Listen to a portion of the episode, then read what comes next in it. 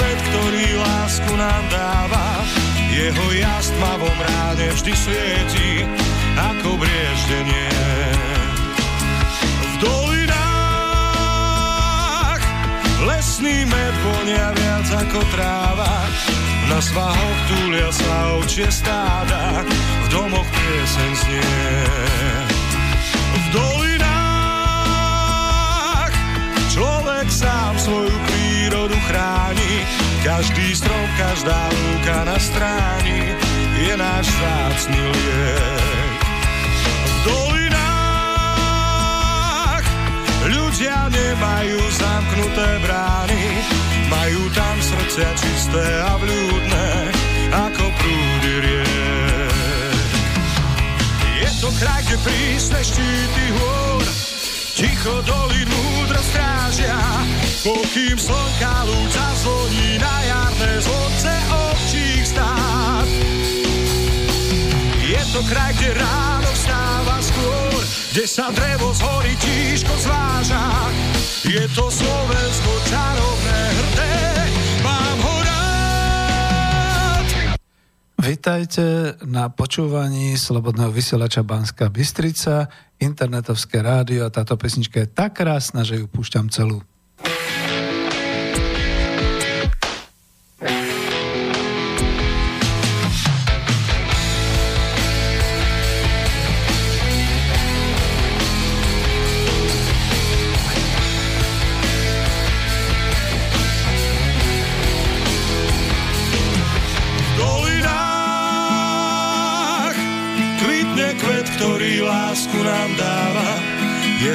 V tmavom ráne vždy svieti ako brieždenie.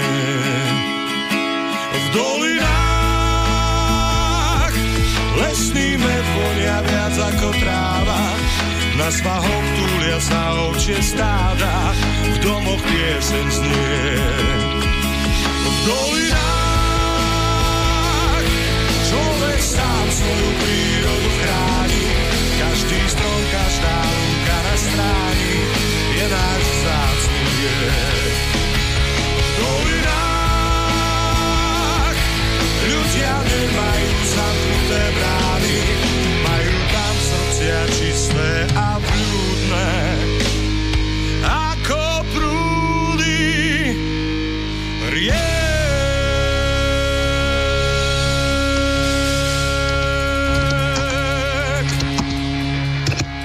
Tak nám doznela zvučka v dolinách a tým pádom viete, že počúvate Slobodný vysielač Banská Bystrica. Želám vám príjemný dobrý deň, milé poslucháčky a vážení poslucháči. Spoza mikrofónu vás pozdravuje Peter Zajac-Vanka. Vysielame zo štúdia Bratislava a teraz počúvate reláciu Klub národohospodárov. Číslo 11 je útorok 17.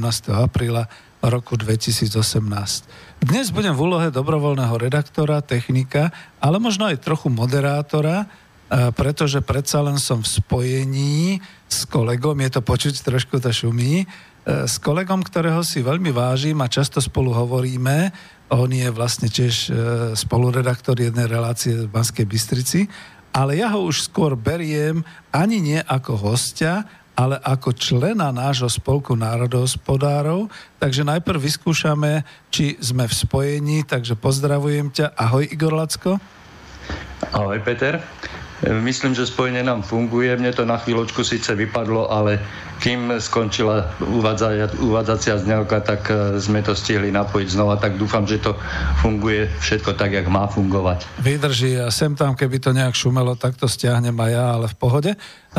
Igor, kľudne poviem tak, že veľmi si ťa vážim v tejto chvíli aj za to, že venuješ trošku svojho aj voľného času k tomu počúvaniu. A tým snom, ako aj technickým je, že jednoducho spolok národohospodárov sa bude spájať cez Skype, cez internet, budeme spolu komunikovať, bude narastať počet členov a tak ďalej, ale sme len na začiatku a táto relácia je naozaj tak trošku viac o spolku národohospodárov ako o nás dvoch. Takže teraz pripustím, že skutočne táto relácia bude zameraná viac dovnútra tematicky. Chcem predstaviť hĺbšie Spolok pre šírenie národohospodárskeho rozvoja Slovenska a a to v tomto vysielaní Klubu národohospodárov Slovenska číslo 11. A aj keď vlastne v podstate sme tu a môžeme sa vyprávať my dvaja, a chceme, aby išlo o reláciu kontaktnú, takže kľudne volajte na telefónne číslo, to mobilové bratislavské 0950 724 963, alebo mailujte na studio@slobodnyvysielac.sk, alebo ak ste na web stránke, píšte priamo do ikonky na webe Otázky do štúdia, to je taká tá zelená. A len nám dajte trochu viac času, aby sme sa rozbehli, objasnili, čo sme to za spolok, čoho sa týka naša činnosť. No, ja by som chcel doplniť tvoje slova akurát len o ten moment, že napriek tomu, že ty sedíš momentálne v Bratislave, ja sedím v Banskej Bystrici, môžeme viesť takýto, dúfam, že plnohodnotný a duchaplný dialog, a je to vlastne praktická ukážka toho, ako sa môžeme navzájom spájať po celej republike bez toho, aby sme museli za sebou cestovať, aby sme sa museli stretávať na nejakom konkrétnom mieste.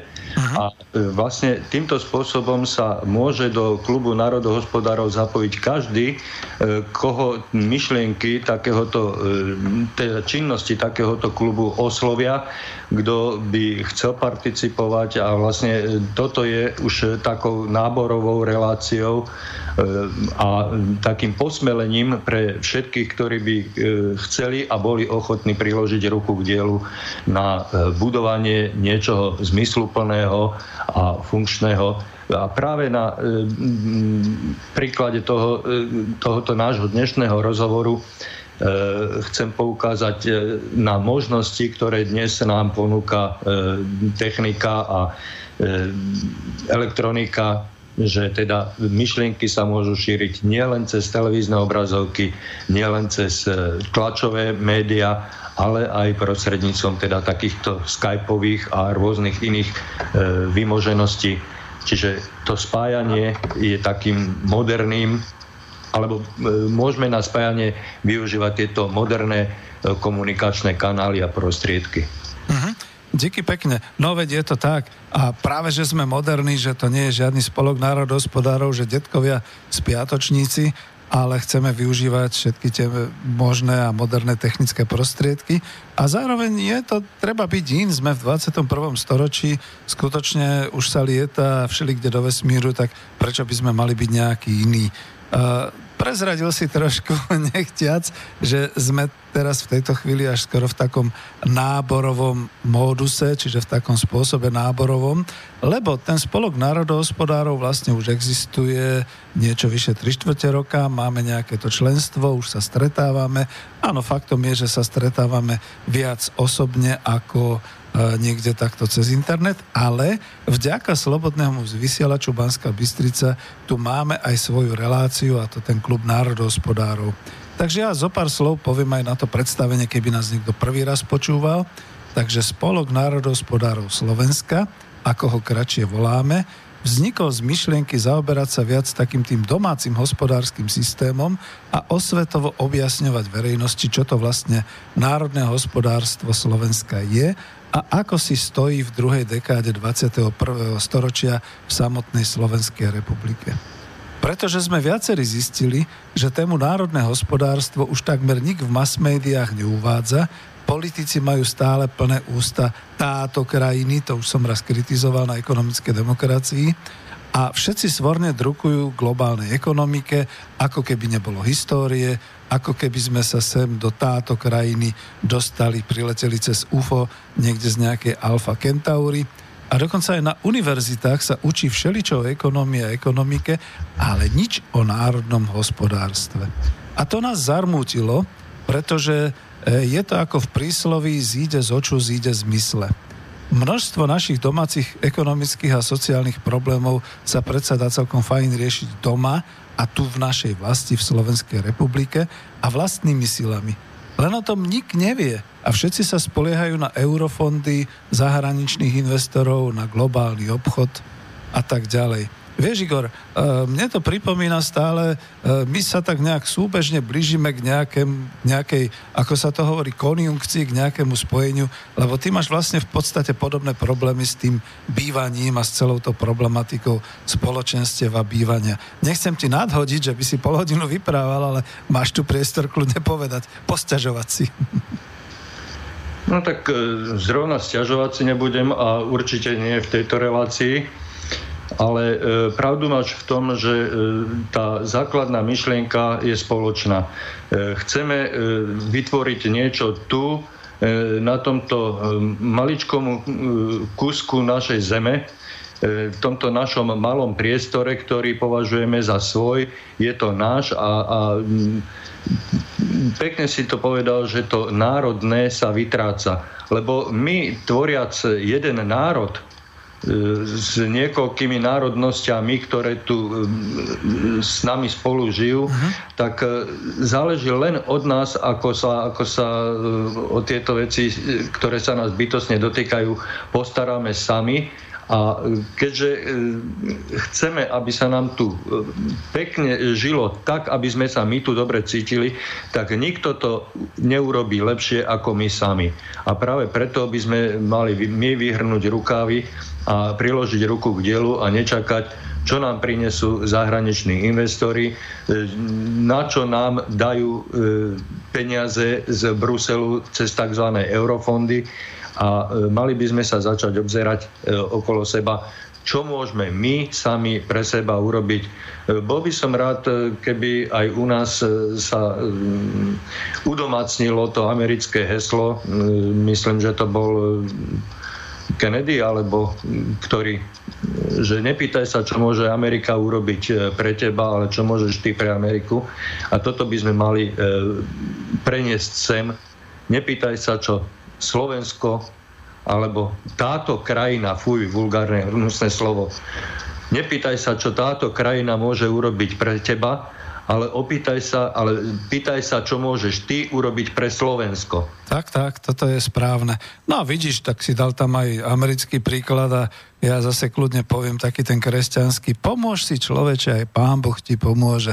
Takže tu sme za to. A takýchto porekadiel a prísloví múdrosti našich starých rodičov a dedov máme veľa a sú to skutočne nádherné a veky pretrvávajúce myšlienky a pravdy, na ktoré by sme nemali zabúdať. A mali by sme si ich dennodenne pripomínať a riadiť sa nimi. Však je to tak a ja to kľudne poviem, keď už si spomenal tých Američanov a podobne, veď ja ako vravím, že rekvalifikovaní na všetky tie manažerské rozhodovacie procesy a dokonca školenia a všetko, tak som sa učil od tých manažerských mágov a povedzme ten Peter Drucker, on ináč, není to ten náš Drucker, to je iný, to je Američan Drucker, ale zhodou okolností už nežije a narodil sa kedysi vo Viedni, toť skoro náš rodák tuto pri Slovensku, tak on vlastne vždy spomínal na to, že čím viac sa svet globalizuje, tým viac ľudia majú pocit chytiť sa okolo pleca a vnímať tú svoju domovinu, vnímať tú svoju rodinu, vnímať tú komunitu, vnímať tú vlast. A my, keď už povieme vlast, tak to už znie tak nejak radikálne a skoro tak nacionalisticky. A ja ešte doplním, ale už potom ešte trošku povyprávam o tom spolku, že keď si spomenul národne a tak ďalej. Ono dokonca ešte aj tomu tatičkovi Masarykovi vyčítajú, že hovoril o národe dokonca československom. Nechcem ísť tým smerom, ale len poviem, že to je z toho zlého prekladu anglického nation. Nation u nich je viac ľud a my sme ten ľud, ten ľud slovenský, ten môžeme považovať, že ten ľud slovenský tu je aj Poliaci hore, aj Rusini na východe, aj Maďari dolu, aj Rómovia, alebo Cigáni, keď sa kedysi takto nazývali, aj Česi, Moravania. Ja neviem, koho ešte videliť zvlášť, okrem Slovákov, ktorí tu žijú. Dnes tu žije už určitá časť aj Rusov, Ukrajincov a tak ďalej. A toto všetko, pokiaľ ľudia majú občiansky preukaz a pokiaľ sú občanmi, obyvateľmi Slovenska, tak sa dá nazvať ako ľud, ako nation. Odvtedy je teda ten názov, že to je national country a zároveň je to tým pádom aj národná ekonomika, national economy a tým pádom je to naozaj národné hospodárstvo. Na toto sa zabúda. To nám tak nejak vyčítajú úplne neoprávnene, pretože to je len zlým prekladom alebo zlým vnímaním, zmetením babylonských pojmov, keď človek si vždy niečo klasifikuje a zatriedí niekam inám, ako by mal. Takže takto. No a díky. Ak chcete ešte niečo povedať, kľudne, lebo sa rozbehnem trošku k predstaveniu. Nech sa páči, rozbehni sa. Dobre. No, tak vieš, že ja som trošku smútil, že ďalšie občianske združenie nejako sa rozpadlo, takže sme sa rozhodli viacerí v júli 2017, čiže pred necelým rokom založiť ďalšiu organizáciu. No, tu ťa trošičku zabrzdím. Mm-hmm. Pokiaľ viem, tak toto je už tvoje tretie občianske združenie, ktoré zakladáš. Áno, no prečo, tak... prečo radšej nezakladáš rovno nejakú firmu, nejaký podnik? Ja, no tak to máš zase trošku tak, že čo sa týka toho, že zakladanie občianskych združení a tak ďalej, pretože to je práve na tom založené, na tom dobrovoľnom spolku ľudí, spolčení sa ľudí, ktorí teda majú nejaký spoločný cieľ a chcú niečo robiť. Ale ja ti to poviem ešte trošku obsiažnejšie, keď už si mi dal takúto otázku, že tretie občianske združenie, prečo nie firmu? Igor, ja som ešte pred 2 mesiacmi chodil na výberové konania, aj keď som už dôchodca, pretože sa cítim byť telesne a duševne fit. Môžem ti ale kľudne povedať, že hlavne tie zahraničné spoločnosti najviac potrebujú dílerov tovarov a služieb a prípadne doslova nejakých tých muklov alebo podobne. A toto potom človeku zráža také sebavedomie. Čo ja s mojimi vedomostiami, skúsenosťami a s týmto všetkým mám čo robiť niekde u nejakého zahraničného zamestnávateľa. On je to vlastne neznámy zahraničný vlastník, ale väčšinou je tu nejaký náš manažér. To už sú manažéri tretej generácie, ja som vychovával tú prvú. Čiže to už sú tí ľudia, ktorí zjedli Zemegulu, sú riaditeľia Zemegule a nás ostatných považujú trošku za menej cenných a podobne. A to je naozaj potom trošku takého sebavedomí. No ale poviem ti to, že podstatou je, že zakladať podnik, zakladať organizáciu. My sa k tomu dostaneme. Jednoducho naozaj to prostredie k národohospodárskému cíteniu začína veľmi chýbať a to radšej chcem začať robiť. Začať radšej tým, aby sme vytvorili aj s tým občianskym združením nejaké to prostredie a potom sa môžu zakladať tie firmy, bude to ľahšie. Lebo poviem ti úprimne, ja som tu v Bratislave vlastne izolovaný, lebo tu už nik nič nechce, už nik nemá chuť zakladať nejakú výrobu, zakladať nejaký podnik, tam hlavne, kde sa pracuje. Všetko je to dneska naozaj skôr na rukách, alebo teda skôr v tam niekde, kde je vidiek, škaredo to znie, ale naozaj to myslím úprimne, mimo týchto centier zahraničných firiem a zahraničných filiálov, ktorí sú tu na všetko, na všetko. A preto chceme po Slovensku, možno aj tým občianskym združením, aby sa ľudia prebudili, aby sme im nejakým spôsobom pomohli a aby teda videli, že to prostredie je možné zase urobiť. Ja sa určite pustím aj do organizovania nejakého ekonomického zdroja. Hľadám spojencov a vidím, že možno začať doslova od podlahy, ale asi ťažko v Bratislave. Skôr na vidieku. Tu už to vyzerá ako taká trochu aj prehratá bitka. Takže, ja som... No vidíš, trošku som išiel hneď na tvoju otázku, takže vrátim sa. Ale povedz, keď chceš, lebo potom ťa už chvíľu nepustím ku slovu. Mhm. Pokračuj. Dobrá. Takže to je práve to, že my sme si potom povedali v tom júli 2017, že by sme sa mali začať skôr osvetovo zaoberať tou národohospodárskou témou. Boli sme najprv 3, potom viacerí, však aj ty si už náš člen. Začali sme sa schádzať a rozvíjať činnosť spolku ako občianskeho združenia. Normálne máme teda ako registráciu na ministerstve vnútra. A kľudne poviem, že nám veľmi pomáha aj vysielanie v rámci relácií Slobodného vysielača Banská Bystrica. Sme tu síce dobrovoľne, ale tým, že občas za tú reláciu aj niečo získame, tak to je počuť potom na tom plánovaní rádia, keď teda vynakladáte nejaké náklady, tak to, čo vlastne občas dostaneme, nejakých tých 30-40 eur, to pomôže vlastne na to, aby sme mohli síce s malými prostriedkami, ale predsa len robiť nejakú osvetovú činnosť. No a ja som dal aj do textu k relácii, neviem, či to vôbec treba, lebo však to tam aj nájdete, že vlastne ten krkolomný názov, ten kritizovali, povedzme, aj Marián Vítkovič, aj všetci ďalší, že Spolok pre šírenie národohospodárskeho rozvoja Slovenska. No ale v rámci histórie Slovenska sme sa vždy spolčili, spolkovali, aj keď si treba dávať pozor, aby to potom neznelo tak kriminálne, že spolčovanie sa za účelom niečoho, to treba oddeliť. Prepáč. No a tam som potom písal, že cieľom a poslaním občianskeho združenia, keďže sme dobrovoľným záujmovým združením občanov, ale aj právnických osôb, zatiaľ nemáme právnickú osobu medzi sebou, je šírenie osvety propagácie národohospodárskeho rozvoja na Slovensku, aktívnym propagovaním myšlienok, zhromažďovaním informácií, tvorbou a šírením informácií o histórii, o stave a tvorbe národného hospodárstva Slovenska a o jeho rozvoji. Pracovne si naozaj hovoríme Spolok národohospodárov Slovenska a do Slobodného vysielača prispievame tou reláciou Klub národohospodárov Slovenska. No a toto je dobré, lebo my už tu máme vlastne 11. reláciu Klubu národohospodárov.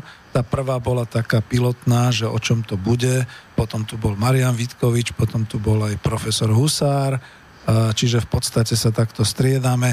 Karol Fajnort tu bol, to všetko sú teda naši členovia. Ideme po tej odbornej stránke, nejdeme po tej politickej. A keď som tam písal, že spôsoby uskutočnenia cesty k tomu nášmu cieľu osveta, propagácia národohospodárskeho rozvoja na Slovensku. A málo kto vie, ja keď som sa, povedzme, dostal do kruhu takých tých, teraz ja to hovorím detiček, ale sú to 25-roční, 27-roční ľudia, už narodení po roku 1990, oni nevedia, čo je to národné hospodárstvo. Najkrajšie to je, keď to preložíš do angličtiny, tak oni všetci hovoria nationalist. Mal som tu teraz hostia, hovorili sme spolu po anglicky a keď som hovoril national economy, tak on hovoril you are great nationally. No.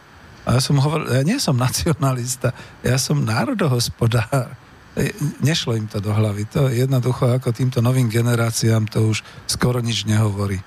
A to je to zle. Dobre, budem pokračovať ešte. Poslaním občianskeho združenia je dobrovoľná činnosť občanov a právnických osôb zameraná na mapovanie situácie o hospodárstve Slovenska.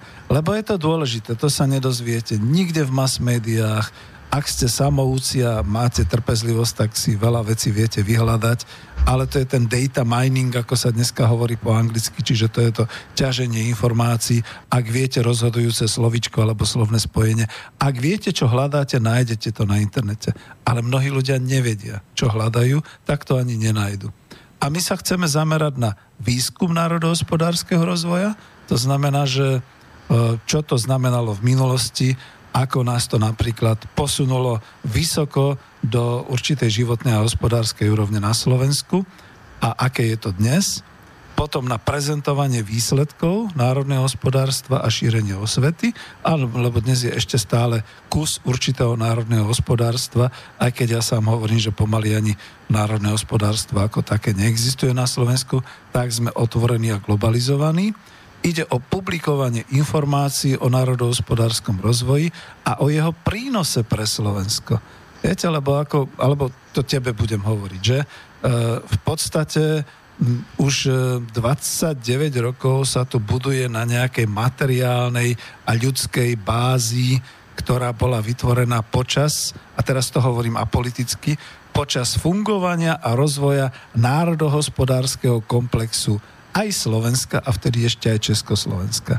A stále na tom budujeme a stále na tom staviame. Keby sme dali na váhy misky, že zo 100, koľko je to z minulosti a koľko je to zo súčasnosti, ešte stále by tá miska toho minulého základu prevážila. Materiálne aj ľudsky. Ešte stále je to takých 70-30%. Takže o tom to tu dnes je. Čiže chceme publikovať tieto informácie, chceme pomáhať potom nakoniec pri rozvoji určitých subjektov národného hospodárstva A to nemusia byť iba podniky a firmy, ale aj také niečo, ako sme my, proste dobrovoľné občianske združenia a podobne. Ja k tomu pridám, že veľmi si vážim a úplne som prekvapený to hnutie v Čechách, ktoré je o tom, že kto sa dostane už do dôchodku alebo kto bol nezamestnaným, si otvorí doma vo svojej dedine dielňu, tam robí nejaké staré remeslá. Je to možno pre turistický ruch, je to v malom, ale predsa len sa tým uživí, robí a vlastne tak aspoň udržuje to takéto, ja by som to povedal, také tie nielen zvyky, ale aj také tie zručnosti a vôbec teda takú tú úroveň určitú toho národného hospodárstva. My to trošku na Slovensku ešte až tak rozvinuté nemáme, ale snáď sa to takisto rozvinie postupne. No a potom samozrejme pomoc aj pri hľadaní rozvoja zdrojov samotného národohospodárskeho rozvoja, čiže ekonomických zdrojov, a to aj tu a aj v zahraničí. Čiže našim cieľom je zatiaľ osveta, propagácia národného hospodárstva. Prepáč, ešte ťa nepustím k slovu, lebo v podstate toto končím, že popri tom jedným zo spôsobom, ako šíriť osvetu a rozvoj, je podporovať iniciatívy, projekty, zakladania nejakých tých hospodárskych subjektov, ktoré by mohli tvoriť taký nejaký základ toho národohospodárskeho systému Slovenska.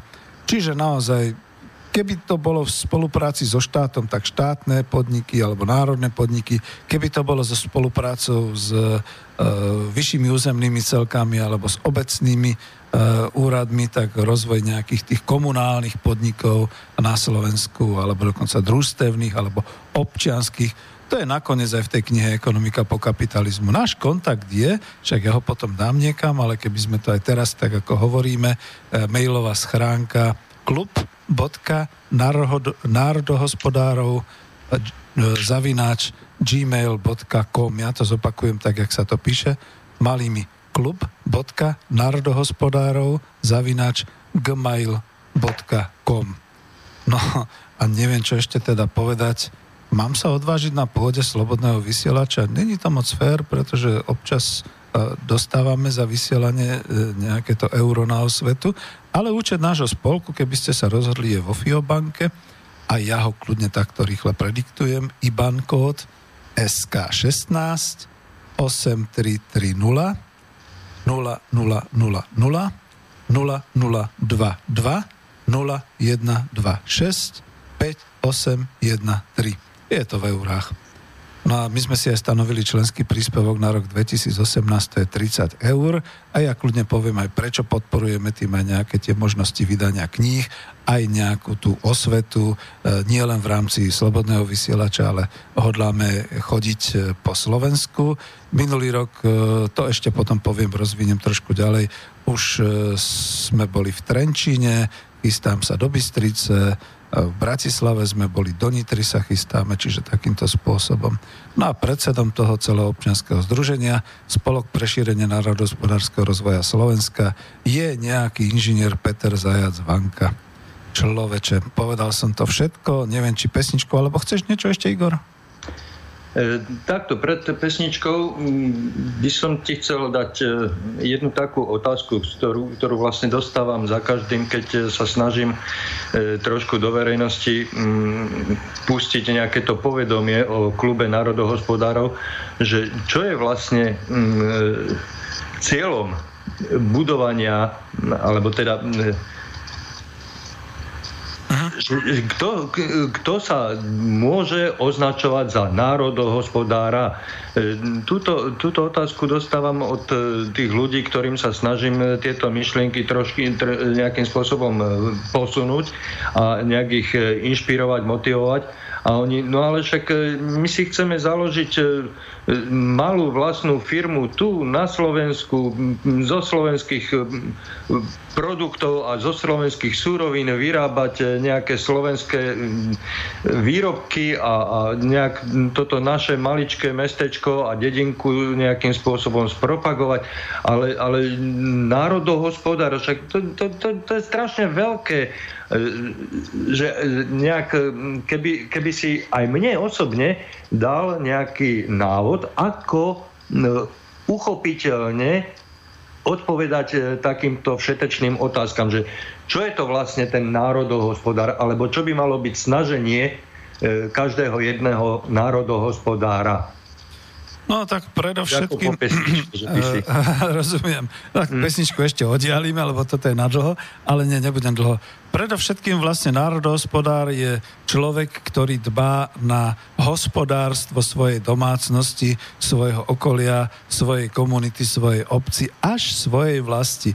Ja viem, že to znie dneska tak čudne, keď všetci politici tu vyprávajú a krákajú o táto krajine a podobné veci. Ale nám nezáleží, v tejto chvíli to treba tvrdo videliť, pretože naozaj je to o tom, že človek nedosiahne na všetko.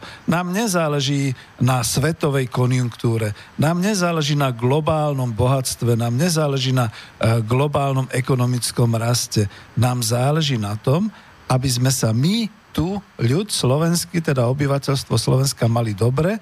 A keď teda na to nedosiahneme, tak aspoň aby sme sa mali dobre tu v našej obci, v našom spoločenstve, v našej komunite, až možno na tú firmu, alebo teda na ten podnik, na to družstvo, možno až na tú rodinu. Lebo hospodár je človek, ktorý hospodári s nejakými svojimi zdrojmi, znie to už zase tak nepolopatisticky, ale každý. Keď povieme poľnohospodáru, všetci rozumejú, že to je človek, ktorý má kus pôdy, ktorý ju obrába, ktorý na ňu niečo zaseje, lopotí sa, vypestuje tam niečo, zožne to, uskladní to, konzumuje to a keď má nejaký prebytok, tak to vlastne predáva a tak to žije. Toto je hospodár, to znamená, to je ten človek, ktorý hospodári na svojom. A pozor, to je možno ten rozdiel od toho ekonóma, lebo ekonómovia sú skutočne cifršpióni, vo veľkom množstve už sa to tak prevalilo, pretože ekonómovia ako cifršpióni sú vlastne ľudia, ktorí hlavne dbajú na to účtovníctvo, na tie všetky finančné vzťahy a na takéto veci. Hospodár je niečo viac. Hospodár je skutočne, dnes by sa dalo aj pre mladých povedať, taký ten manažér, teda ten, ktorý riadi svoju malú, nechcem povedať zase majetok, aby to neznelo, ale to svoje malé hospodárstvo. Buď teda dokonca aj tú rodinnú časť, možno tú obecnú časť, možno ten svoj podnik, v ktorom pracuje a prípadne bolo by najlepšie, keď národohospodár, tak celú krajinu. Uspokojilo to? Myslím, že hej, ale niektoré slova možno by som ešte tak priblížil, že to je vlastne gazda. Gazda, to bolo krásne, jasné. So svojím gazdovstvom stará sa každý o to svoje gazdovstvo a s čím si nevie poradiť, tak ide za susedom gazdom a dajú hlavy dokopy, spoja svoje sily a gazdujú spoločne a vlastne týmto spôsobom gazdovia vo svojom najbližšom okolí pracujú pre tú svoju krajinku, pre tú svoju oblasť, pre ten svoj región, hej? A týmto spôsobom zveľaďujú to miesto, kde žijú, kde pracujú, kde vychovávajú svoje deti, kde sa starajú o svojich rodičov. Kašľať na to, čo sa deje vo svete, ale teda narážam na to, čo si povedal, že nás nezaujíma teraz tá geopolitika. Áno, teoretici ekonomové. Ale budujeme sami pre seba zo svojho na vlastnom. Správne. Gazdujeme. Bol by som rád, keby som vedel, jak sa to povie po maďarsky, lebo tam by to gazda tiež nejako malo byť. Ak nás počúvajú v Českej republike, tak to je nejaký ten šafáš, ale oni myslím, že mali taký gazda, takže to ale myslím, hej, že budú nám rozumieť. No. Tu si rozumieme. No ako dobre, ale ja ešte pripustím to, že ty si sa pýtal, že hlavný cieľ. No my máme v roku 2018 stále iba ten cieľ, tú osvetu a to šírenie, pretože to sa nevie, naozaj sa na nás občas dívajú hlavne tie ročníky po roku 90 ako tela na nové vráta, že o čom to vlastne vyprávame a tak ďalej. Ale my si všetci pamätáme naozaj ešte to, že tu bolo národné hospodárstvo, že tu fungovalo, že tu prinášalo veľa a veľa prostriedkov pre ten sociálny, aj hospodársky, aj kultúrny rozvoj. A teraz vidíme na tom, ako teda tie štátne rozpočty sú chudobné, úbohé, ako sú stále sotva vyrovnané, ako sme zadlžení, ako celá krajina, ako furt ten štát, tá vláda cez ten štátny rozpočet nemá na nič peniaze a furt je to nedostatková ekonomika. Čiže to je to. Treba naozaj ľuďom povedať, je to aj ináč. Môžeme to robiť aj ináč a hospodárstvo je viac ako ekonomika. A a hospodár, národohospodár, gazda, keď si to tak pekne povedal, je viac ako nejaký ekonóm v zmysle účtovníka alebo daniara alebo podobne. A veľmi rýchlo sa zabúda, že sme boli samostatným a veľmi hospodársky úspešným celkom, štátom Československo. A že až po privatizáciách, to, čo dnes hovoríme po rozkrádačkách, dokonca až po rozdelení republiky a ďalšom privatizovaní, sme sa dostali do situácie, že ten náš ubohý štát už iba kontroluje výber daní, pretože takto to bolo liberálne definované tou ich ideológiou. Prakticky minimálne vieme rozhýbať svoje vlastné ekonomické zdroje, potrebujeme pomoc zo zahraničia a hlavne sme vysoko nedostatkovým hospodárstvom, pretože po verejných financiách a v štátnom dlhu chýbajú peniaze na takmer všetko a sme naozaj neskutočne zadlženou krajinou. A mladí ľudia nevedia, ako z toho von. Tí sa už s tým vyrovnali, že takto to asi je ako od Pána Boha, takto to môže byť aj naďalej.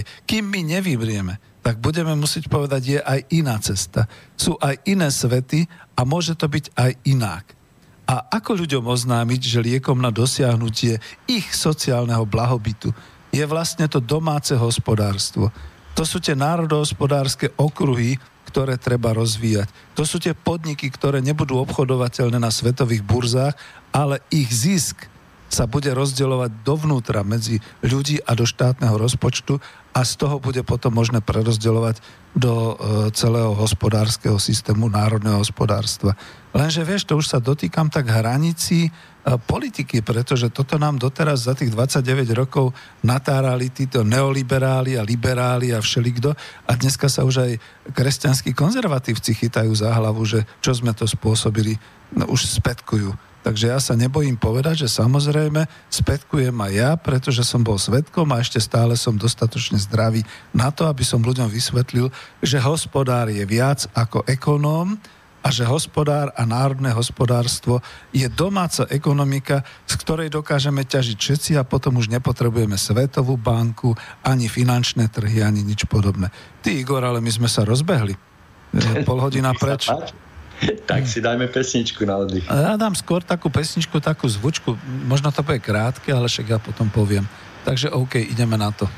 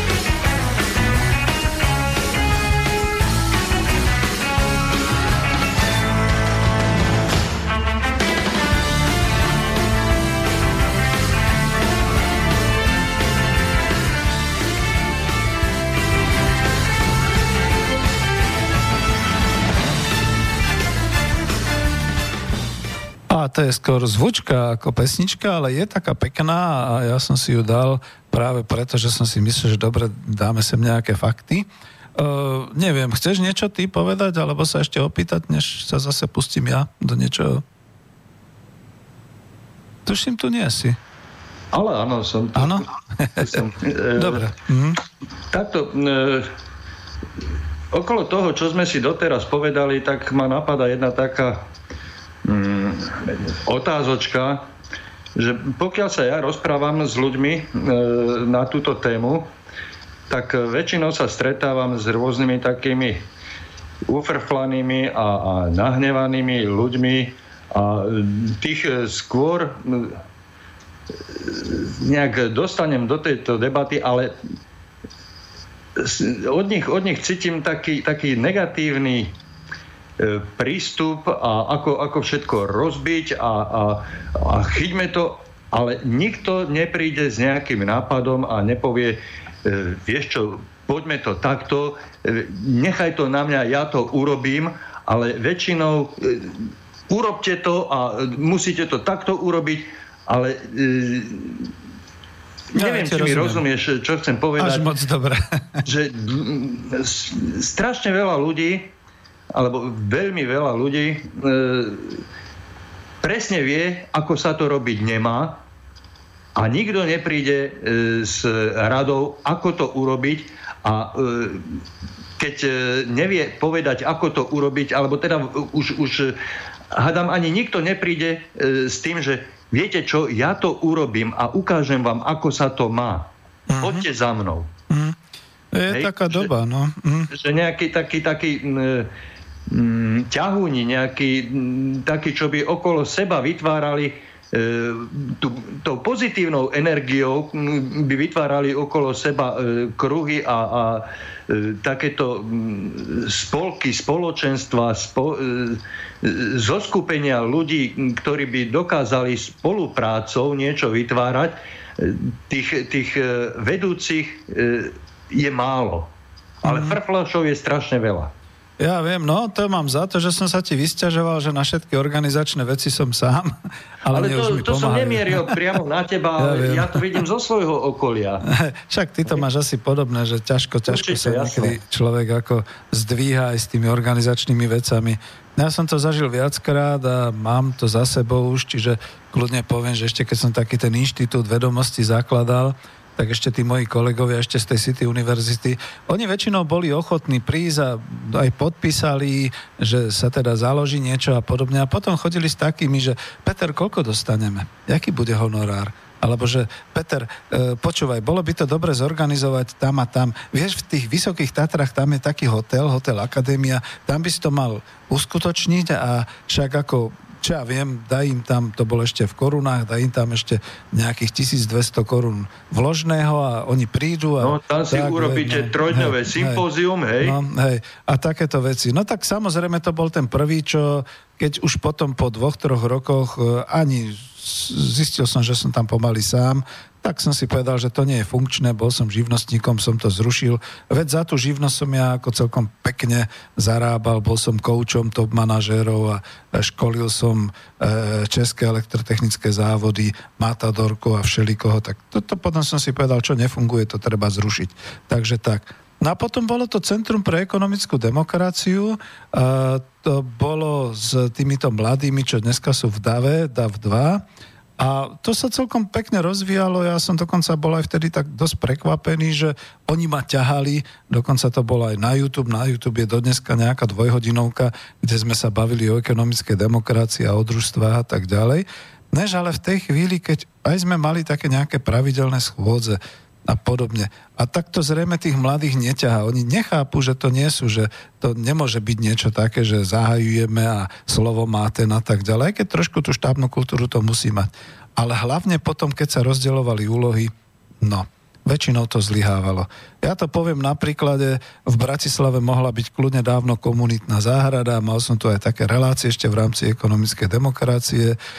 Vybavil som, mali sme priestor, stal som sa členom záhradkárskeho zväzu, chcel som z toho urobiť teda tú komunitnú záhradu, mali sme na to dokonca aj odborníčku. No a potom, keď som povedal, že chlapci treba prísť a tak ďalej, nikto nič. Ale snívali o tom, že ako si tam budeme opekať špekáčky a ako tam budeme môcť vykrikovať a spievať revolučné piesne, lebo tam nás nikto nebude počuť. Chlapci, najprv treba makať. Najprv treba prekopať tú záhradu, zasadiť tam niečo, urobiť to v podstate, doniesť tam vodu a všetky takéto veci. Na to sa nikto nenašiel. Vieš, to ufruflanie, to nie sú len starí ľudia. To ja obhajujem, nás dôchodcov. To sú častokrát aj veľmi mladí ľudia, ktorí jednoducho majú už tie svoje virtuálne predstavy o tom, že však niekto to urobí, ten Číňan sa nám to príde urobiť, sa to urobí. Takže takto. Ale aby som sa nesťažoval, ja som chcel niečo iné, Igor, keď už si mi to teda takto povedal. To ufrflanie, no za tých 29 rokov pomaly je tu nespokojný každý, vždy niekto s niečím iným. A to sa občas objavuje už aj teda na tej politickej a na tej sociálnej situácii, občas už aj na uliciach a tak ďalej. Len málo kto to vie podchytiť, že prečo sme vlastne nespokojní, alebo s čím vlastne sú tí ľudia nespokojní. A naozaj máš pravdu, že málo je takých tých poctivých, takých tých pracantov, čo by to ťahali dopredu s tým, že povedia, vieš čo, Ty si povedal, že toto. Tak to urobíme. Ja tu mám, aby zase, pokiaľ nás počúvajú naši členovia z Spolku národohospodárov Slovenska, či už je tu naozaj Karol, alebo je tu Fero, alebo je tu Natália, alebo sú tu ďalšie, ešte nebudem menovať teda aj priezviskami, ale jednoducho povieme si, že sa chceme stretnúť, dohodnú stretnutie, vybavia miestnosť, donesú tam aj niečo na zakusnutie, aj nejaké občerstvenie, sme tam, všetky takéto veci sa dejú. Dokonca vidíš, ak aj vysielame, to znamená, už tu boli. Vážim si napríklad staručkého profesora Husára, ktorý vo veku 82 rokov vyzerá ako švihák, ale viem, že dvojhodinová relácia mu môže dať zabrať. Ale chodí sem, má tu relácie so mnou, je teda pracantom. Takisto, no Marián Vítkovič nie je priamo ešte teda takým našim členom, ale je takým našim veľaváženým hosťom, takým čestným. No ten, keď príde, tak už ani mňa nepustí ku slovu. Takže vidíš, že to sú ľudia, ktorí prídu, hovoria, organizujú, vedia tieto veci. Čiže nie je to až také zlé. Neviem, ale vieš čo, dobre, ešte to dopoviem, keď už. Lebo ja sa nachádzam v Bratislave. Stále to zdôrazňujem, už aj minulé v tvojej relácii to bolo také, že Bratislava, vieš, naozaj, to je niečo, tak ako sme kedysi hovorili o Prahe, že to nie je úplne Československo, že to je také európske. Bratislava sa tiež už takto vyčlenila, ale nie vďaka nám. Ja som pôvodný obyvateľ, domorodec bratislavský, ale kvôli tomu, že tu v podstate už nikto neočakáva, že v podstate treba pracovať. Tu si jednoducho tí ľudia, ktorí sem prichádzajú, hlavne mladí ľudia prichádzajú robiť kariéru, usádzajú sa tu v tých nadnárodných a v tých zahraničných kanceláriách, tak oni sú trošku zhyčkaní tým, že proste niekto príde a už má teda ten drive taký, už je to všetko založené, už je to know-how, to už sa len urobí. Málo čo sa robí samostatne. A málo kto ich už vyzýva k také nejakej samostatnej činnosti a oni to potom zabúdajú. Oni to už potom nevedia. To je to najhoršie.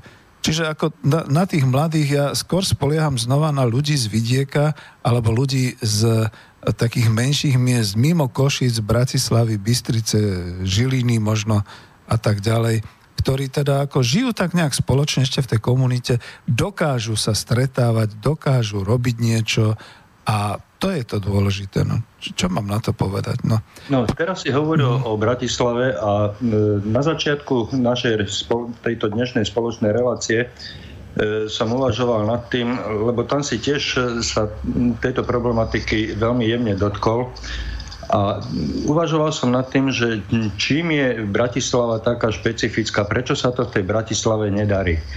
Ja si myslím, že Bratislava je centrum, dá sa tak povedať, ani nie s veľkou nadsázkou, že Bratislava je centrum všetkého diania na Slovensku. Tam je skoncentrovaná všetká komunikácia, všetci hlavní investori a riadiaci pracovníci a tak ďalej.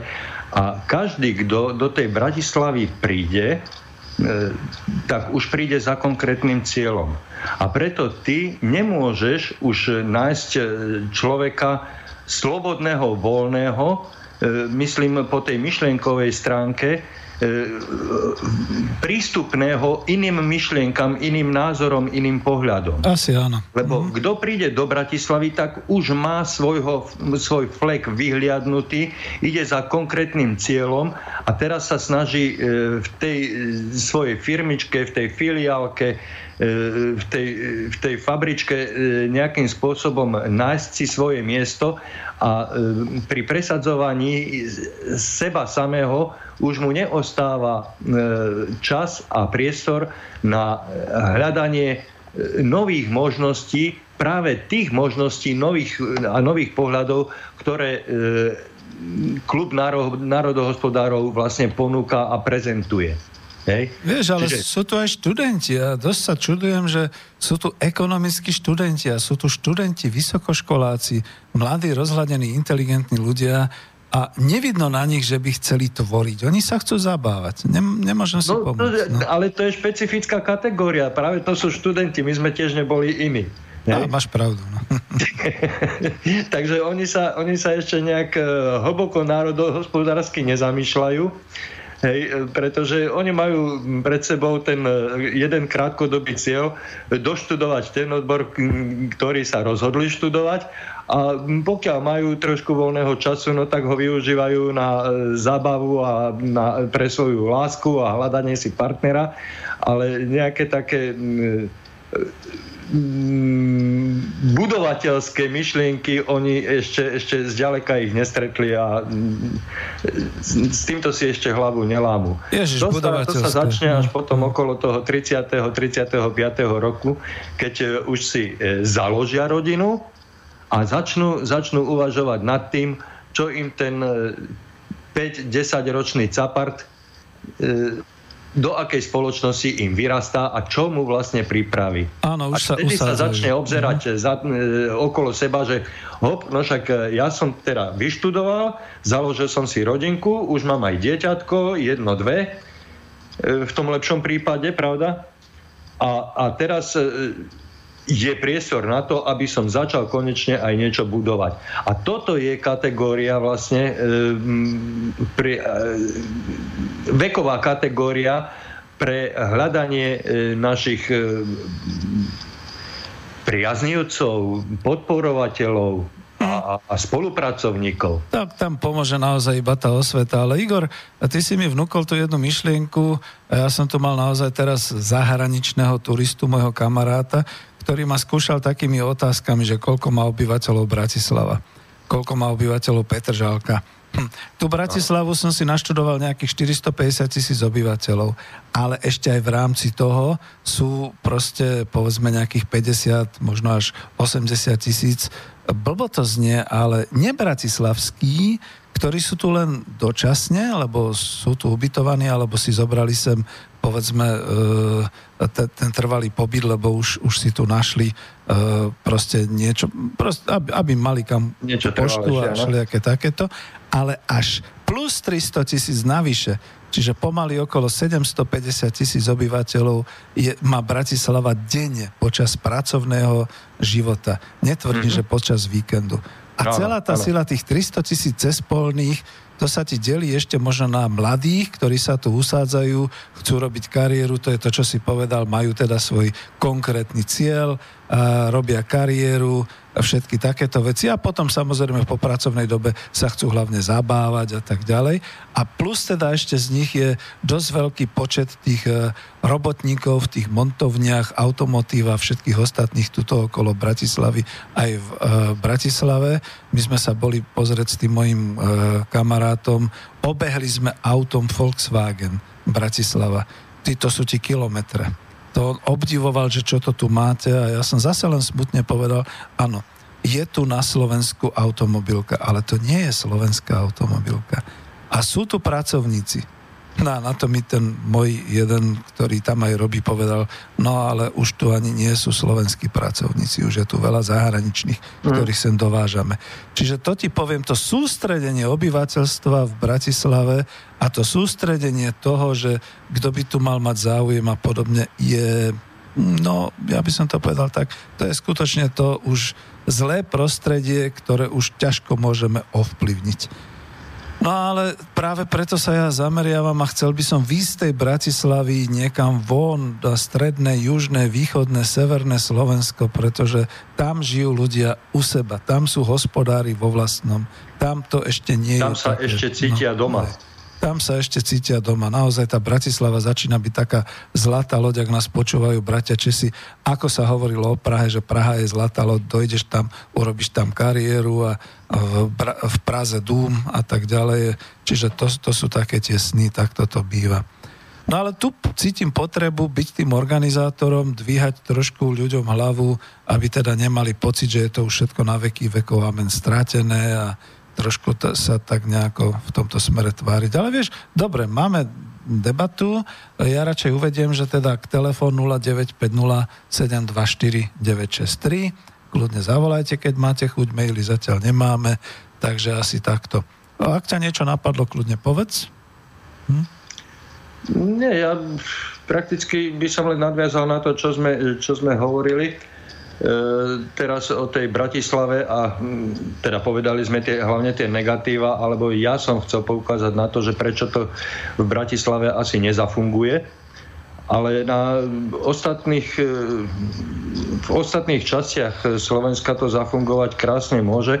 A teda na ktorú skupinu by sme sa mali zamerať, že kto by sa mal stať našim členom alebo členom Klubu národohospodárov a čo by mal vlastne preto všetko urobiť? To si mi dal dobrú otázku, pretože ono je to zrejme tak. Ja mám teraz skúsenosti najmä s ľuďmi, ktorí sú už v preddôchodkovom alebo dokonca až dôchodkovom veku. Kľudne to poviem tak, to nás potom môže niekto obiť. Jasné, kmeťovia už nemajú čo robiť a tak ďalej.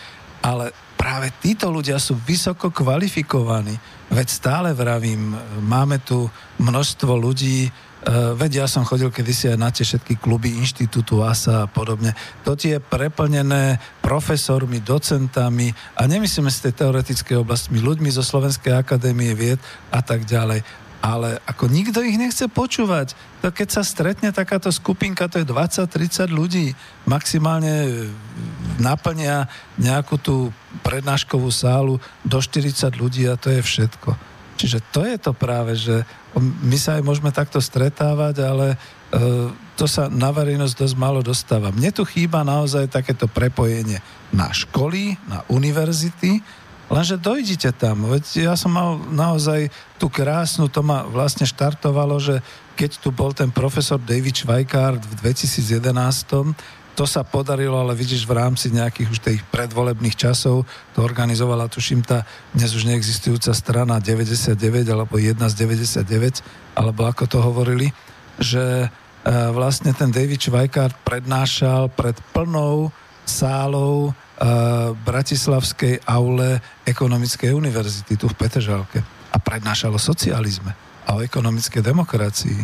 Ako naozaj, to bolo neuveriteľné. Čiže ťažko to povedať. No možno sa ešte učíme aj organizačne, aby niečo bolo. Veď podobné myšlienky presadzuje aj Tibor Moravčík vo svojej relácii, tiež ktorá beží tu na Slobodnom vysielači Synergeticum. A o tej našej generácii hovorí, alebo tú našu generáciu radi do takej kasty rady starších. Ale skôr by ma zaujímalo, ako by si chcel, ako chceš získať mladú krv pre tieto myšlienky. Ako sa chceš dostať k tým študentom do škôl, alebo máš nejaký návod, alebo nejakú myšlienku, na ktoré by bolo vhodné popracovať, alebo ako by sa toto mohlo dostať do širšieho povedomia? Tak to je tak, že u mladých, tak každý musí pracovať najprv u seba a vo svojej rodine. Takže keď mám dve dcery, tak jedna dcera ma už nechce ani len počúvať, druhá dcera ma s rešpektom počúva, ale čiže to už pre ňu jednoducho trošku také akože zastará, ale že ale otec a tak ďalej.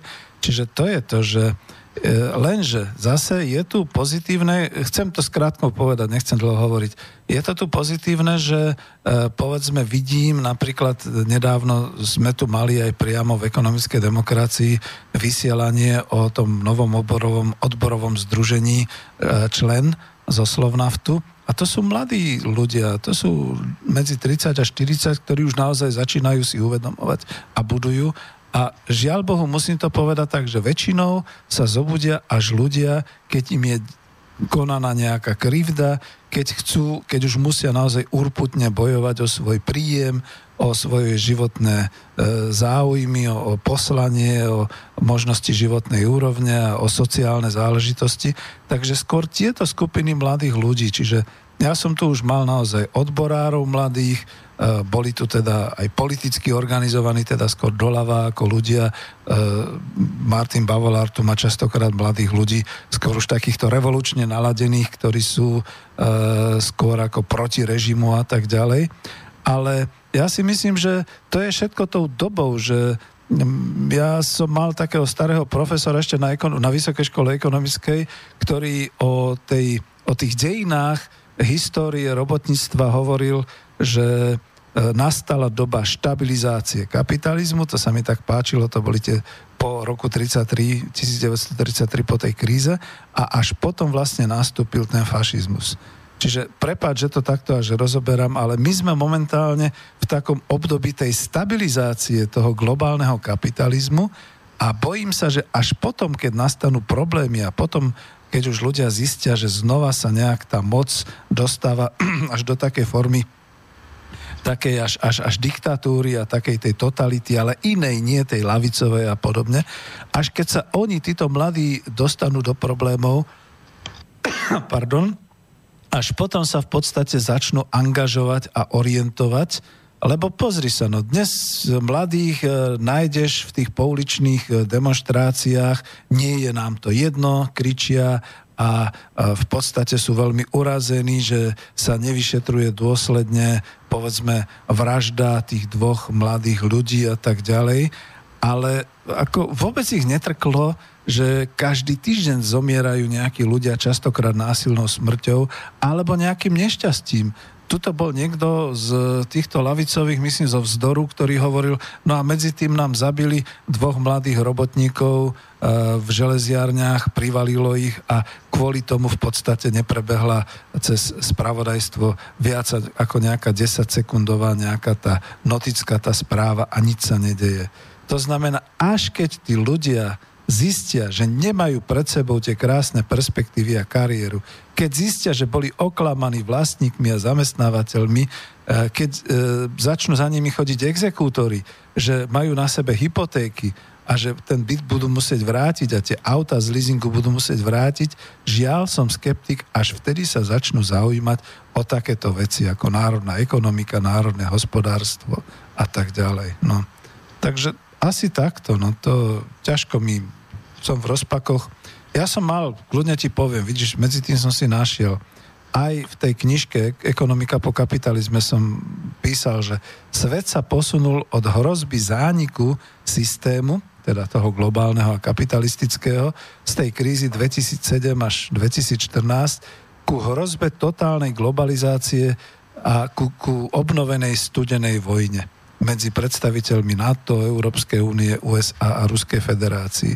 A teraz si predstav, že ešte ani toto tých mladých ľudí zatiaľ netrká, že vlastne tak, ako my sme prežívali ako generácie tu ten blbý pocit z tej studenej vojny a to napätie a tak ďalej, oni to zatiaľ nepociťujú.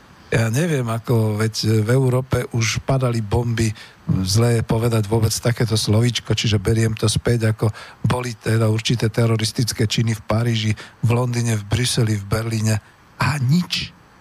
A našich mladých to skoro ani netrkne. Čiže to je to, ja som skeptik a hovorím, že keď sa pýtaš, ako získať mladúkov do spolku, no zatiaľ iba tých, ktorí skutočne uvažujú a ktorí chcú niečo zmeniť. Obávam sa, že také tie väčšie, proste viac ľudí príde až potom, keď ich to zabolí, keď zistia, že všeličo nie je v poriadku a budú musieť s tým niečo robiť. Potom sa možno začnú obzerať, kto nám pomôže, kde by sme mohli niečo robiť. No dlho hovorím, prepáč, už máme prvú hodinu, ale dal si mi takú provokačnú otázku, tak to som na to odpovedal. Chceš tam? Som, samozrejme. Uvažujem nad tým, čo si povedal. No a vlastne si potvrdil len tie moje slova, ktoré som hovoril, že tí dnešní mladí ľudia do toho 25. do 30. roku ešte sa nezaoberajú takýmito úvahami, ako je národohospodárstvo a budovanie budúcnosti, pretože zatiaľ sa starajú len o tie vlastné požitky a tie krátkodobé ciele a tie dlhodobé im unikajú. Ale... No práve sme tu my za to. Prepáč, ak si chcel ešte dokončiť myšlienku, ale mi niečo napadlo. Jednu myšlienku. No keď ťa napadlo niečo, tak doplň, lebo mne práve tá druhá vec, ktorú som chcel povedať, momentálne unikla. Ja som to nezapísal. Ja nie som taký pedant ako ty si myšlienku hneď zapíšeš a kľudne sa k nej vrátiš. Čoho máme na odbyt? Tento štýl práce ja som si ešte nezvykol a nenaučil som sa ho. bohužiaľ je to na moju škodu a samozrejme, že človek sa musí učiť. Keď ťa to dovtedy nenapadlo, mňa ti napadlo, lebo mám to aj tú knihu a ja som si tam dal, že v tej ekonomike po kapitalizme som písal, ešte som to mal aj v takej stati kedysi dávno, čo vyšlo v Slovenskej akadémii vied, Otázky ekonomického modelovania. Ja som tam vtedy dal výzvu. To bolo v roku 2012 a do tej state Otázky ekonomického modelovania ekonomické demokracie som zverejnil takúto výzvu pre slovenskú aj českú inteligenciu, že výzva pre generácie, ktoré zažili systém socializmu aj kapitalizmu. No ale ja už teraz v tomto roku a v 2017 som smutne skonštatoval, že tá naša inteligencia opäť raz ako tradične sklamala, prispôsobila sa politickému hlavnému prúdu, takým tým eurounijným názorom a podobne. A ako v podstate sa dá povedať, že to placlo do vody a tá naša inteligencia tiež spieva piesne toho, koho chlieb je. Ale tá pôvodná výzva tu je a prepáč, ja to zneužijem, že je to citácia z tejto knihy Ekonomika po kapitalizme, ale dúfam, že nás počúva členstvo spolku a toto je pre nás trošku také mobilizačné. Práve preto vravím, že my nie sme ešte bezvládni dôchodcovia. My máme ešte po 60. roku ešte dobrých 10 rokov schopnosti niečo robiť. Budem to citovať. No povedz. Tak povedz.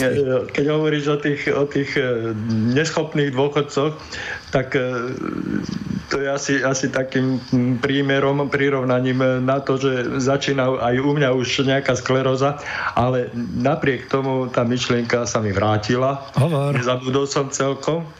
Pretože hovoril si o období alebo momente, keď ľudia začnú pociťovať ten tlak ekonomický, že sa budú musieť začať starať o seba a odrazu začnú mať strach z toho, že čo bude zajtra a tak ďalej.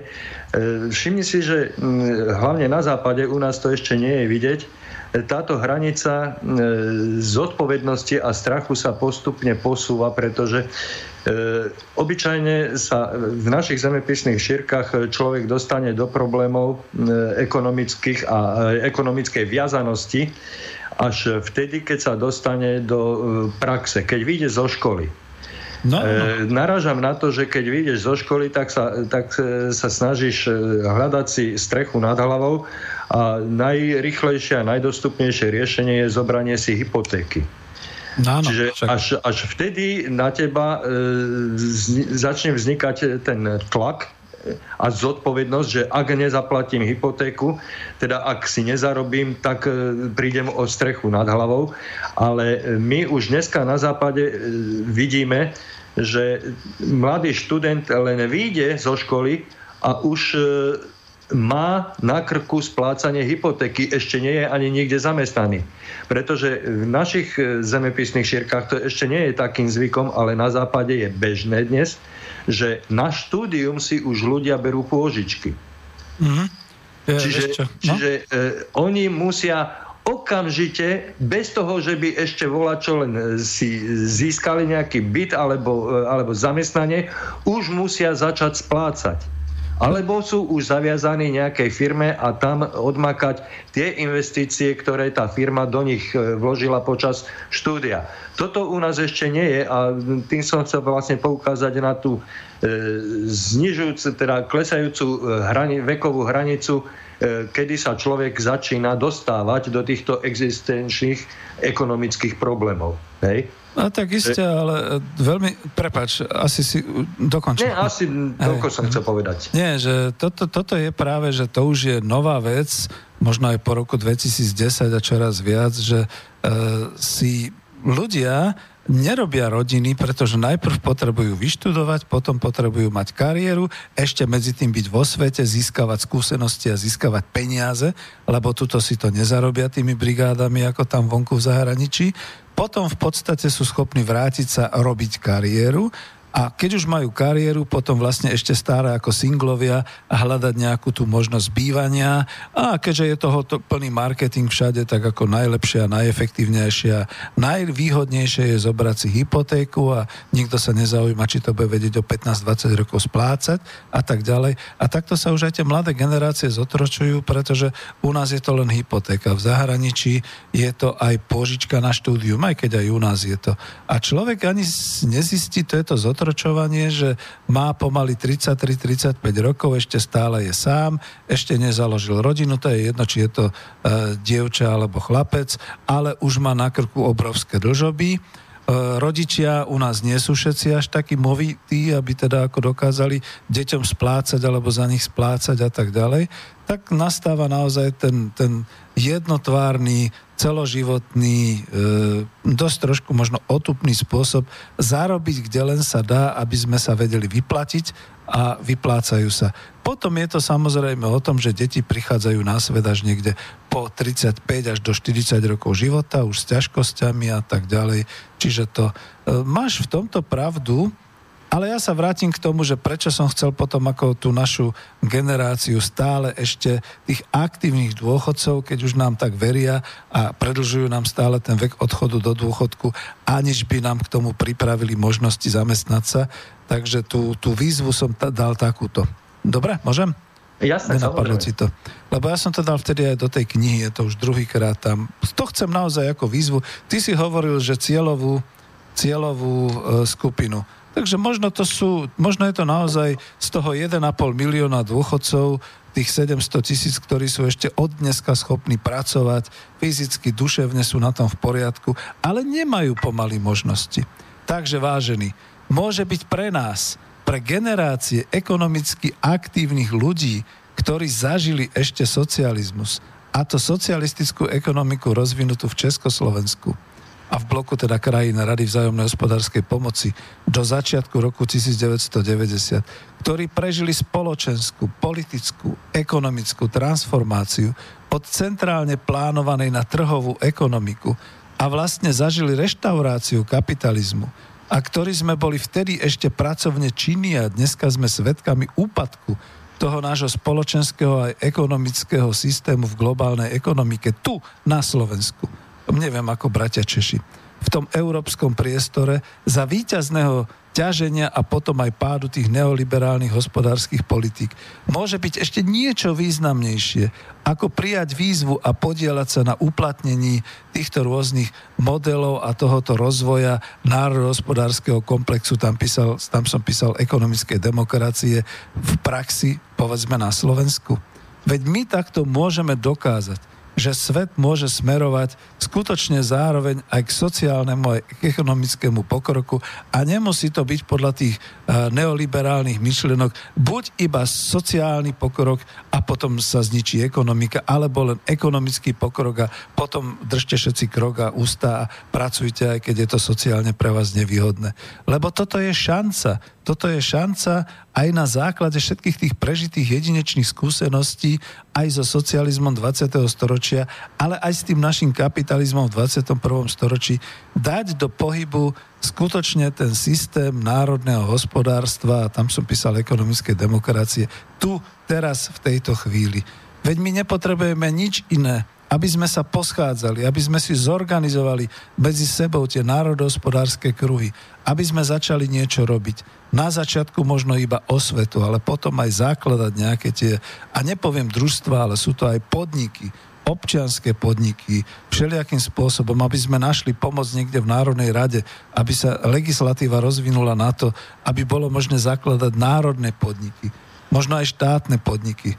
Nás tu ešte máte aspoň 10 rokov, a máte nás skoro zadarmo, pretože už tu nejaký dôchodok máme a chceme si len privyrobiť, ale hlavne chceme odovzdať všetky tie myšlienky, tie možnosti.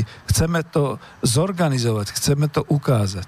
Veď toto by mohla byť taká výzva, ktorá by mala chytiť za srdce každého, kto ešte niečo vie schopný robiť, aby si povedal, áno, idem do toho. Naozaj je to také. Prepáč, no ja som dal celú tú výzvu, ale hlavne kvôli tomu, lebo ty si ma tak trošku orientoval, že hľadajme teda akože koho za členov. No, mladých postupne. Tí až keď teda narazia ňufákom na niečo a budú hľadať nejaké možnosti. Ale je nás tu, no len na Slovensku je 1,5 milióna aktívnych dôchodcov. Keď budem veľmi hnusný a poviem, že polovica z nás je už v takom stave fyzickom a duševnom, že už nie sme schopní alebo nechceme robiť. Ale tých ďalších 750 000 je od zajtra schopných pracovať. Tak čo? Kto ešte potrebuje nejakú väčšiu masu, nejakú väčšiu silu, ktorá by dokázala niečo robiť? Možno si práve našiel tú kategóriu ľudí, ktorú by sme mali oslovať v prvom rade. A to je práve tá kategória ľudí tesne pred dôchodkom a čerstvých dôchodcov, ktorí sa ešte necítia byť súci do starého železa, ale ktorí už, ako sa ľudovo hovorí, nemajú do čoho pichnúť, pretože nikto ich nechce. A napriek tomu chcú byť ešte tejto spoločnosti užitoční a chcú niečo odozdať.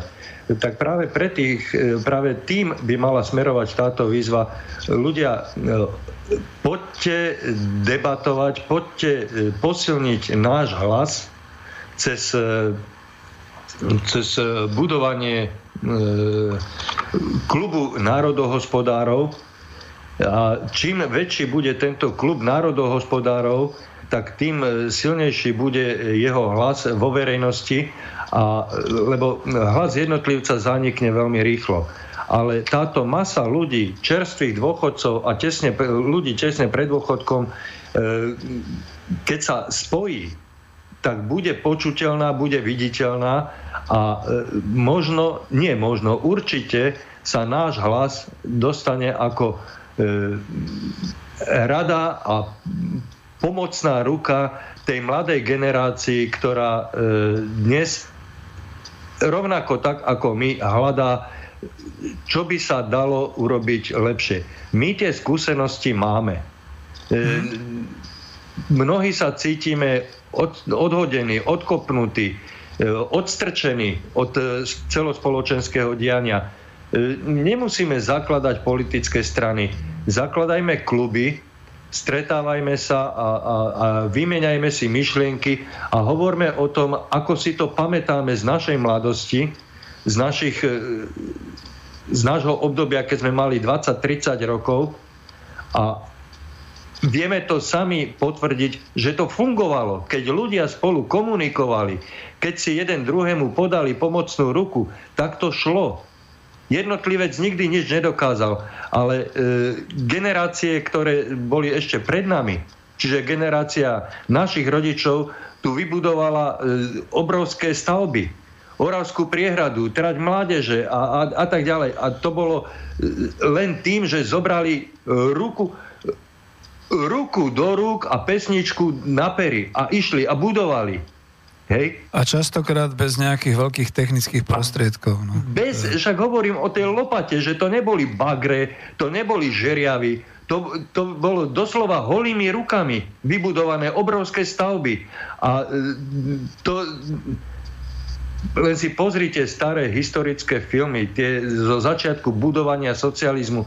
Ja nehovorím, že budujme socializmus. Budujme spoločnosť, spolupracujúcich jednotlivcov pre vzájomný prospech. O toto ide. To je taká krásna výzva, že k tomu už len doplním, že a keby ste už naozaj chceli, napíšte prosím vás pekne na mailovú adresu klub.národohospodárov@gmail.com. A to nie je nejaký science fiction film vytvorený v Hollywoode, ako to bude po 3. svetovej vojne, ale to sú skutočné živé spomienky a našťastie ešte na tých celuloidových filmových pásoch je to zaznamenané, že to fungovalo a že to existovalo. A na to netreba ani veľa peňazí, na to len treba chuť a pocit z dobre vykonanej práce, pretože v tejto našej generácii, čo dnes chýba, bol ukradnutý ten pocit z dobre vykonanej práce.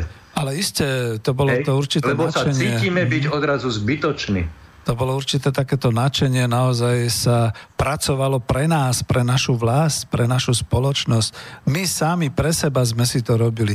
Dneska, keď čokoľvek robíte, no to je ten pocit, povedzme, naozaj toho chalana, čo nás zobral na tú prehliadku okolo, lebo tam je celá taká cesta. Pomaly 10 kilometrov sme urobili okolo toho Volkswagenu, tam v Bratislave za Bratislavu, Devinská Nová Ves, tak on presne hovoril, áno, je to Volkswagen, tak pracujem tu, tak ako zarobím tu a tak ďalej. A ono ešte ako ten cudzinec ako trošku tak štengeroval, že počúvaj, že to máte krásne na Slovensku. A on sa tak gošíval, tak sa usmieval, ja som hovoril, nie je to na, je to na Slovensku, ale nie je to slovenské. My to nepociťujeme, že Volkswagen, my nie sme hrdí nejak na ten Volkswagen, pretože to nie je slovenská fabrika v skutočnosti. Majiteľom je nejaká nadnárodná nemecká spoločnosť a tak ďalej. Čiže toto máš pravdu. Ale ja ťa ešte doplním aj v tom, že to náčenectvo, to privlastňovanie, že je to naše, robíme na svojom, pre seba a tak ďalej. To dnes, ono to z tých dobových filmov môže vyznievať také, že lopaty a podobne. Dneska to nemusia byť lopaty, dnes to môžu byť naozaj kompiútery, môžu to byť CNC riadené všetky stroje, môžu to byť automatizované linky, dokonca to môžu byť aj roboty, keď sa to tak urobí. V celom poľnohospodárstve sa takéto veci dajú, ale bude to skutočne pre našu ekonomiku, bude to podnik, je to firma, podnik, ktorá bude robiť pre vlastných ľudí, bude to prerozdeľovať skutočne dostatočne spravodlivo a bude to vkladať všetky tie dania a všetky tie zisky do štátneho rozpočtu, aby sa to mohlo prerozdeľovať. Lenže neviem, či to vôbec mladí dokážu pochopiť, to je naozaj dlhotrvajúca osvetová cesta, ako povedať, že vážení, budete mať plnú peňaženku.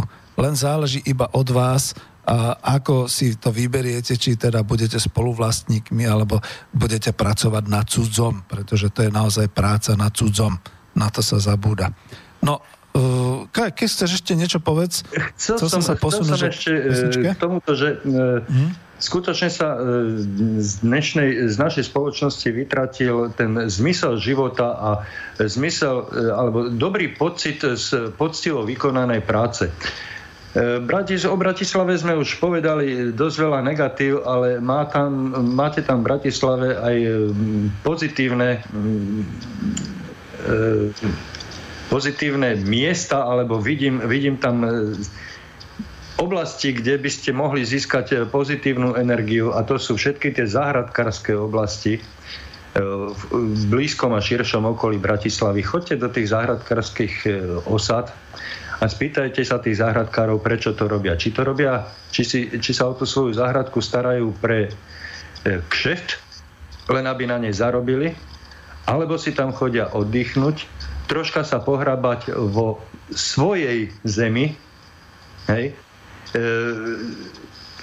Možno aj prespať v tej svojej chalúbke, v tom svojom záhradkárskom domčeku, a ráno sa zobudiť pod rozkvitnutými čerešňami a jabloňami za chvíľočku a spýtajte sa ich na ten pocit. Či by to vymenili za 20, 50, 70, možno 200 eur. Áno, to je neoceniteľné, to je samozrejme. Mm-hmm, no. A toto, keď budú mať, a spýtajte sa, ako spolu nažívajú so susedom vo vedľajšej záhradke. Že či si požičajú tam lopatku alebo hrabličky alebo kliešte na ostrihanie toho ovocného sádu, stromčeka, či sa radia medzi sebou. A tá spolunáležitosť, súdržnosť tej komunity, tých ľudí, ktorých baví tá záhradka, baví krásne prostredie, ktoré si sami vlastnými rukami, bez toho, že by ich niekto k tomu nútil alebo tlačil, sami z vlastnej iniciatívy si to vybudovali. Prečo? No lebo im to prináša pocit uspokojenia a radosť. Radosť z vykonanej práce. Igor, to by si musel mladým prekladať, že ide o to, vieš, ten prekladový slovník, ide o to, že tam je aj team building, tam sú aj eventy, tam sú aj tie... Vieš, tieto výrazy poznáš ty, takže im to prelož. Však práve, že tam zažijú skutočne aj všetky tie evaluations a všetky tie eventové záležitosti a podobné veci. A je to krásne, keď potom môžu relaxovať spoločne. Vieš čo, dám pesničku. Jasne. A pôjdeme ďalej, pozrieme, či nebude chcieť niekto volať na 0950 724 963.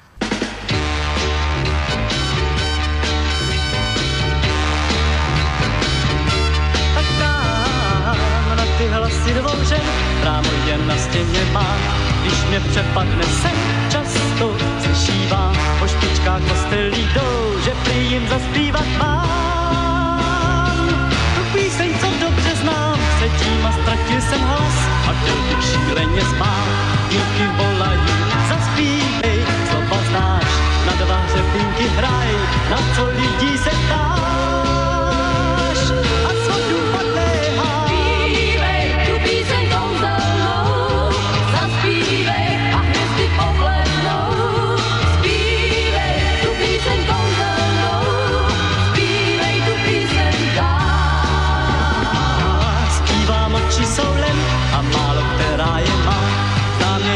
Dvou žen často nedýchám, nikdy nechodí spát, nutí o kráse hrát. Pětky se jen přepírám, zpívej tu píseň kouzelnou, zaspívej a hvězdy poblednou. Zpívej tu píseň kouzelnou, zpívej tu píseň dál. A trio zpívá, ticho ládem, ticho proklíná, pokoj dávno ztratil. Co si na hlavu dej, z okna vylétne zám. Zpívej tu píseň kouzelnou, zaspívej a hvězdy poblednou. Zpívej tu píseň kouzelnou, zpívej tu píseň dám. Zpívám už bude den a budem všichni tři spát, rosa utopí sen často. A díky smutné pak jsou, naposled zaspívej nám. Hvězdy se jen zpívej nám, zpívej tu píseň kouzelnou, zaspívej a hvězdy poblednou. Zpívej tu píseň kouzelnou, zpívej tu píseň dál. Zpívej tu píseň kouzelnou, zaspívej a hvězdy poblednou.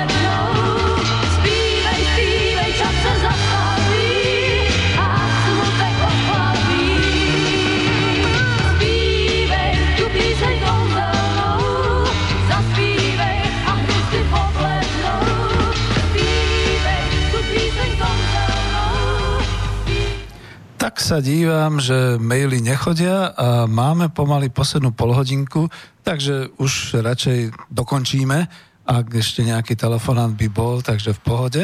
No a Igor, ja som chcel ešte dokončiť niečo z tej výzvy, lebo to som zabudol, že vlastne aj medzi námi členmi nie všetci sú ekonómovia. Oni sa niektorí na nás pozerajú, tak toto je asi dôležité povedať pri takomto nejakom doslova v úvodzovkách náborovaní na spolok národohospodárov, že a čože vy ekonómovia, vy národohospodári, vy si to tam pekne povedzte, ja som len právnik, alebo ja som len prírodovedec, ja som len to, ja som len ono. Ono vlastne, pekne sme to, myslím, že povedali a zdôrazňujem to, zhrniem to, že všetci, ktorí si pamätajú tie časy národného hospodárstva, pardon, všetci, ktorí vedia, že ako vlastne fungovali podniky, národný podnik, možno aj družstva, ktorí si pamätajú tú históriu agrokombinátu Slušovice a ktorí aj tie skúsenosti dokážu dávať do súčasnej doby, pretože dobre, tí mladí nepoznajú nič iné ako tú súčasnú globálnu ekonomiku a ten kapitalizmus, aj keď oni to nechcú nazývať kapitalizmom a podobne, lebo pre nich je to politické, ale je to ekonomický pojem. Všetky tieto veci asi my vieme najlepšie nejako dávať dohromady. A ja som aj vtedy, ako v tej stati písal v ekonomike po kapitalizme, že svet sa natoľko skomplikoval a že všetky tie ekonomické teórie dnes sú už natoľko všelijaké proste nemôže ich už nikdy sformulovať žiadny génius, žiadny mysliteľ a osamelo bez pomoci všetkých ostatných mysliteľov a všetkých vedných disciplín, že samozrejme je dôležité, aby sa na tej komunikácii, tak ako aj ty hovoríš, podielali skutočne aj filozofi, aj sociológovia, aj psychológovia, mysliteľia v humanitných aj prírodovedných vedách, historici, ekológovia, matematici, právnici, aj ekonómovia, všetci dohromady, aby teda naozaj v rámci tých klubov národohospodárov alebo klubu národohospodárov vznikali takéto doslova pracovné tézy, pracovné skupiny, kde by sa to nejakým spôsobom dávalo dohromady. Lebo vieš, spejme k záveru, máme polhodinku, ja to poviem radšej teraz, než potom na konci, lebo môžeme ešte potom veľa vecí povedať, že tá predstava vlastne, čo môže dávať klub národohospodárov alebo spolok národohospodárov okrem tej osvety je, že vytvorí určitým spôsobom také noty alebo teda také postupy, také manuály doslova, že keď sa to otvorí či na internete alebo ako kniha alebo akokoľvek, tak ľudia nájdu tam vlastne také určité postupy, ako si robiť ten svoj obecný podnik na úrovni obce, ten svoj občiansky podnik na úrovni občanov, ktorí sa len tak zišli niekde na ulici alebo v nejakej tej mestskej časti a chcú niečo robiť spoločne. Keď už sú na tej úrovni, dokonca možno až, že dokážu to robiť niekde medzi vyšším územným celkom a medzi štátom, tak aby to bolo niečo také, že národný podnik. Dokonca nebránim sa tomu, aby určití politici, ktorí si pozrú určitý takýto program, na základe toho vybudovali nejaké národohospodárske okruhy. Veď v tej histórii tu bolo, niečo nám tu šumí, čo? V tej histórii tu bolo, že boli skutočne, povedzme, také národohospodárske okruhy v Japonsku. Japonsko rástlo predsa cez svoje Keiretsu a Zaibatsu. To boli také celé skupiny. Bratia Češi, my vám môžeme akurát závidieť, že vy tam máte určitým spôsobom takto pekne zorganizovaný strojársky priemysel, že to má od nejakej tej základne materiálnej cez strojársku až po finálnu výrobu. No na Slovensku máme tento národohospodársky komplex rozbitý. To, že je tu monokultúra automobilov, to neznamená, že je to naša, lebo jedného dňa sa tu jednoducho môže objaviť kvázi Detroit, to znamená opustené hnedé pásma a podobne. A my nemáme takto vybudované takéto nejaké okruhy, ktoré by dokázali sami seba ja poviem tak, že sami sebe dodávať a sami sebe vytvárať tú finálnu výrobu, finálnu produkciu a prípadne aj spotrebu. Neviem, či som nezašiel už ďaleko, Igor, či je to zrozumiteľné, ale o to ide, aby sa schádzali skutočne ľudia z rôznych odborností, z rôzneho charakteru vzdelania, praxe a toto, aby dávali dohromady. Len stále mi tu chýba nejaký ten prvotný impuls, ktorý by tých ľudí, tak ako si už myslím v polovičke našej relácie spomenul, ten spájajúci moment, ten impuls, že, lebo jeden to pociťuje dnes, že už by bolo treba, ty to cítiš a vnímaš už niekoľko rokov dozadu, že už je najvyšší čas začať sa spájať a niekto si myslí, že ešte stále je dosť času na to a mne osobne, priznám sa, chýba práve ten kľúčový moment, že kedy, odkedy, kde a v ktorej oblasti, pretože znova aj záleží od lokality, kde sa nachádzame, kde to chceme aplikovať.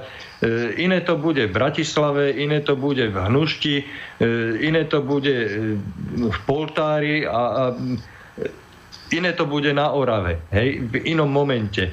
A každá tá jedna skupinka ľudí, ktorí individuálne chcú začať niečo robiť, tak ten spájajúci impuls dostane v rôznom momente a v rôznom čase hlavne. Hej. Rozumiem ti, hej. Mhm. No, takto to poviem, že ten impuls už nastal. Napríklad v oblasti potravinárstva a poľnohospodárstva, ten impuls už je, snáď do roku 2016 a aj hodne tu bolo relácie aj v Slobodnom vysielači, keď sa sem dovážali tie brazílske otrávené mesa a keď sme zistili celkom na medzivládnej a medzištátnej úrovni, že my sme krajinou druhotriednou, kam sa sem dováža taký ten sajrajt, ktorý, povedzme, ako má úplne inú kvalitu za rovnakú cenu v rovnakých obaloch tovarov a tak ďalej. Čiže toto všetko už nastalo. A nastal aj ten chaos, to máš pravdu, že sú rôzne skupiny producentov, rôzne skupiny obchodníkov, rôzne skupiny konzumentov, ktorí sa začínajú združovať a niečo robia. A nemá to nejakú takú, áno, to máš pravdu, takú tú celoštátnu organizáciu alebo niečo podobné. Takú plošnú, hej. Takú plošnú. Niečo bolo, ja ako na rozdiel od tých, čo vykrikujú, že treba matečného zbaviť úradu ako ministerstva pôdohospodárstva. Prosím vás pekne, veď to je prvý minister, prvý úradník, ktorý sa týmto zaoberal a ktorý to začal veľmi vážne riešiť. Faktom je, že povedzme, možno nemá tú silu, možno ako chýba tam tie stranické štruktúry SNS, Smeru a Mosdídu a tak ďalej sa týmto vôbec nezaoberajú alebo podobne, takže je to zle politicky skonštelované, alebo ako by som povedal... Zmanéžované, ale aj tá konštelácia tých politických síl asi ešte stále nie je tá najlepšia. Ale skutočne už sa niečo deje, ale chcelo by to skutočne nejaký, ja neviem, ako to nazvať, nemusí to byť po mojom, že národohospodársky okruh potravinárov a poľnohospodárov, ale niečo podobné, kde by si povedali, dobre, tak my sa pustíme do pestovania, vy sa pustíte do chovania, prásnic, hovedzieho dobytku, všetkého.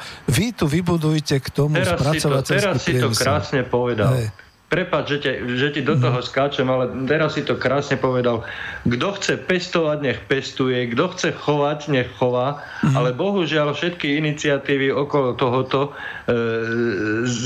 začínajú a končia, ako sa náš pestovateľský zväz, združenie, kolchos, kompánia bude volať. Jaj, no dobre. No, a začneme si vymýšľať svoj názov a rozbijeme sa ešte skôr, než sme začali niečo chovať, rozbijeme sa skôr, ako začneme niečo pestovať. Začneme najprv niečo robiť. A názov si necháme na potom. Hej, pôjdeme tým kodovacím systémom. Tak to bude Spolok 01. Potom bude Spolok 02, potom Spolok 03 a tak ďalej. Ale títo budú vyrábať. Títo začnú k tomu robiť infraštruktúru, lebo to treba naozaj aj hnojiť, aj zalievať, aj stavať stavby a všetky veci. Ďalší k tomu robia ten spracovateľský, lebo to existuje, len to treba dať dohromady. Spracovateľský v zmysle, dobre, tak my budeme tie vaše mäsa chladiť, my budeme tie vaše plody skladovať, my budeme ich baliť, my ich budeme distribuovať. Ďalší, ktorí sa nájdú a už sa aj našli, my ich budeme predávať, my ich budeme dodávať na konečnú spotrebu, my ich budeme dodávať do reštaurácií, veľkoobaly, my to budeme exportovať a tak ďalej. Celý cyklus sa uzavrie, budú tam naši ľudia. V tejto chvíli ja dokonca už aj tak trošku lavicovo ustupujem, že nemusia to byť iba družstva, nemusia to byť iba zamestnanecké samosprávy. Dobre, tak v tomto kole, keď to vie niekto riadiť a urobí korektné, povedal by som, rôzne systémy alebo korektné, nastaví určité korektné správania sa, takto kľudne môžu byť SROčky a všetky takéto veci. Ale s jedným kontrolným cieľom. Je to pre štát, je to pre Slovenskú republiku, nie pre táto krajinu v úvodzovkách, je to pre nás a týmito nakoniec opatreniami všetkých tých takých vykakaných ľudí, ktorí sa boja Bruselu a podobne, treba povedať, my im konkurenčne neublížime. Pre nich to bude promile alebo zlomok nejakých ich, povedzme, objemov výroby alebo objemov tržby a podobné veci. Lebo pre nich to bude až vtedy bolestivé, keď zrazu zistia, že tento trh už má 20, 30, 40% a začína im uberať z nejakých ich maloobchodných a veľkoobchodných tržieb a z takýchto vecí.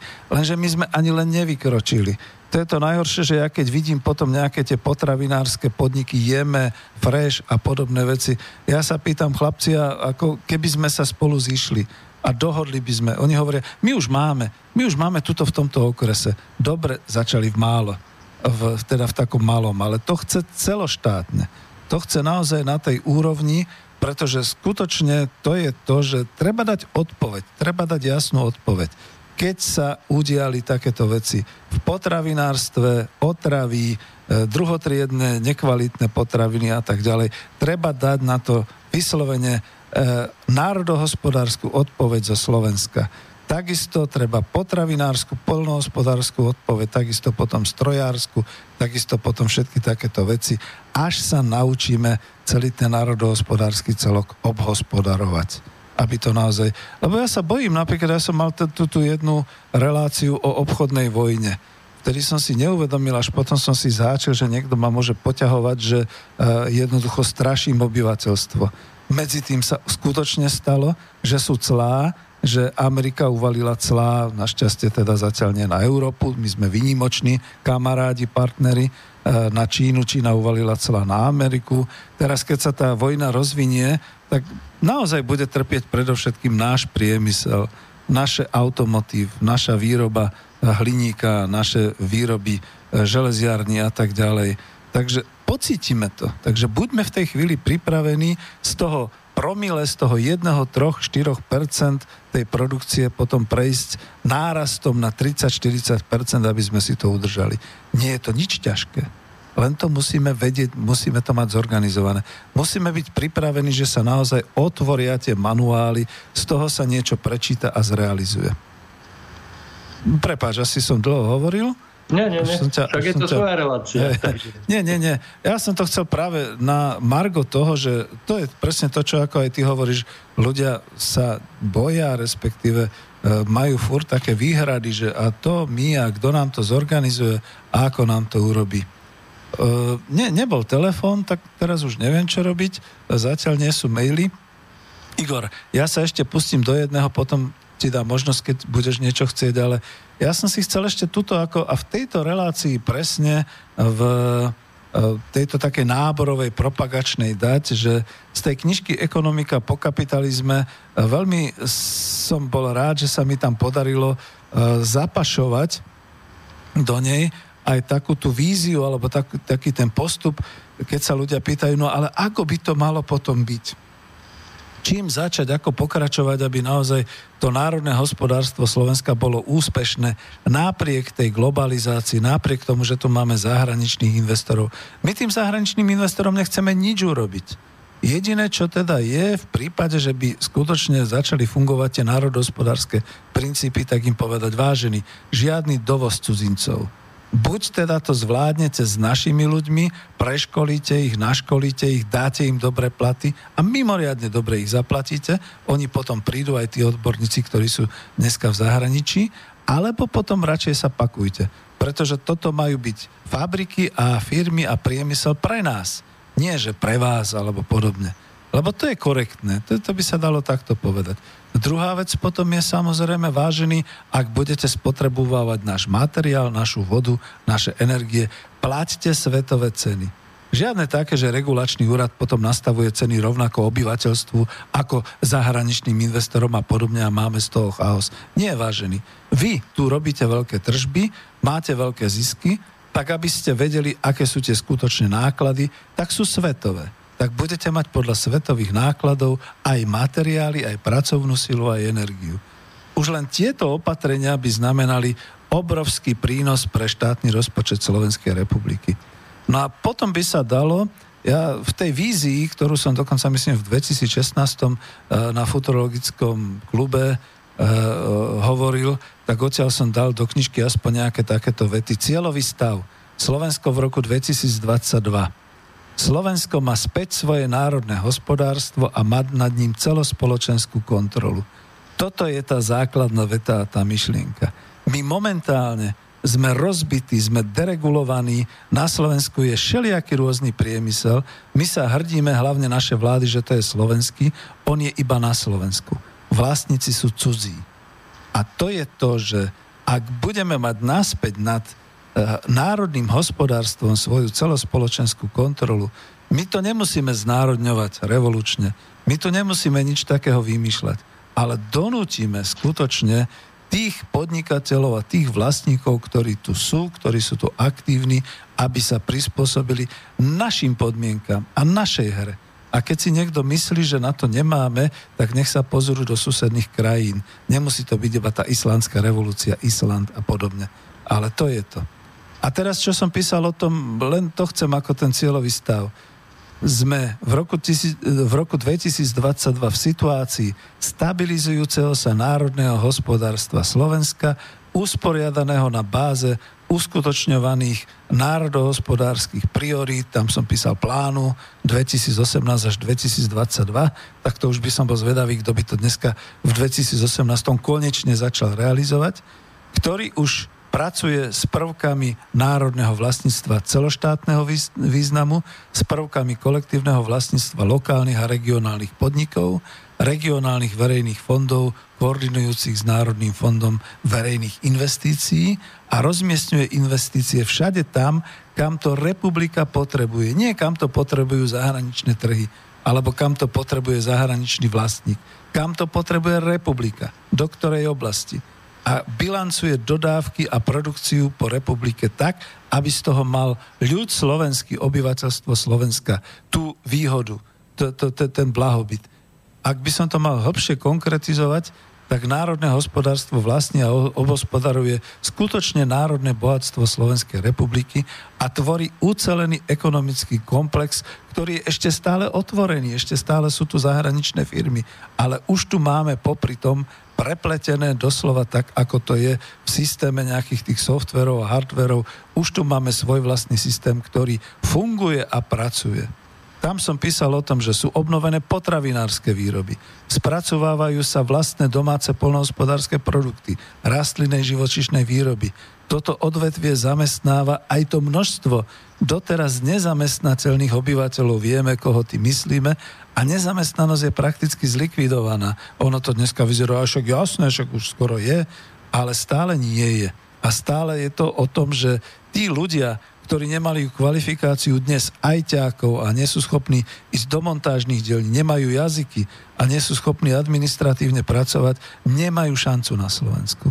Tak musia ísť do zahraničia pracovať. Máme tam 300 000 ľudí, aj tých zručných, ale aj tých menej zručných. Alebo respektíve tých, čo musia manuálne pracovať. Stále tí čašníci, tí rôzni upratovači, tí rôzni manuálne pracujúci na bytunkoch a všelikde. To nezmizlo. To nie sú 90. roky, to je rok 2018. Čiže tuto píšem v tom, že keď to konkretizujeme, už v tom období by sme mali byť schopní zamestnať každého nášho občana v Slovenskej republike.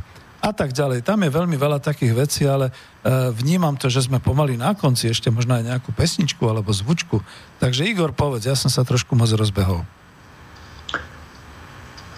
Áno. Zaskočil som ťa. Všetko je to zrealizovateľné, ale až v momente, keď si každý jeden z nás uvedomí, že nemôžeme čakať alebo nemôžeme sa obzerať a pýtať sa, toto môžem? My musíme ísť spôsobom, toto chcem, tak to spravím. Nemôžeme čakať, že nám niekto dá povolenie, áno, vy sa môžete združovať teraz od 5. do 6. Vy si môžete založiť vlastný podnik, ale len takto a takto. Nie, vy si môžete založiť vlastný podnik a tí ostatní, ktorých sa to netýka, sa budú musieť prispôsobiť. My sa tu musíme naučiť správať sa suverénne. Naražam, alebo teda veľké prirovnanie nachádzam v tej oblasti, ktorej sa ja plne venujem, teda v oblasti bývania. Je zaražajúce, že od 93. roku, keď sa začalo s predajom štátnych a družstevných bytov, dodnes máme na Slovensku drvivú väčšinu ľudí, ktorí vlastnia byty a cítia sa ako nájomníci. Nie ako vlastníci. No, a to je setsakramentský rozdiel. To je setsakramentský rozdiel byť niekde nájomníkom a niekde vlastníkom. My vo vlastnej krajine, keď sa vrátim k tejto oblasti národohospodárskej, my sme tu otroci, nie sme tí otrokári, Nie sme tí ľudia, ktorí rozhodujú o svojom majetku suverenne a zvrchovane, ale podliezame a obzeráme sa okolo seba a toto môžeme, toto sa dá a ja neviem. No, musíme sa k tomu postaviť čelom a povedať, toto chceme, takto si to želá väčšina ľudí v mojom najbližšom okolí, hej? A títo ľudia, keď sa k tomu takto postavia, ako suverénni páni a vlastníci a majitelia tohoto spoločného majetku, tak potom si ho začneme konečne spoločne zveľaďovať. No Igor, tu ťa ako aj doplním, že odkedy sme spolu, počúvam vaše relácie, aj bytový dom, aj bývam, bývaš, bývame, ja všade vždy opravujem ľudí, že keď hovoria o tom, čo platia, že, lebo oni všetci hovoria, že platíme nájom, idem zaplatiť nájom a tak ďalej. Reku, to predsa platíš náklady, zálohové náklady za svoje bývanie ako vlastník. A to im zostáva v mysli také, že no dobre, ale vieš, ja tam mám tú vodu, ja tam mám tú energiu, ja tam mám toto, ja tam mám tamto.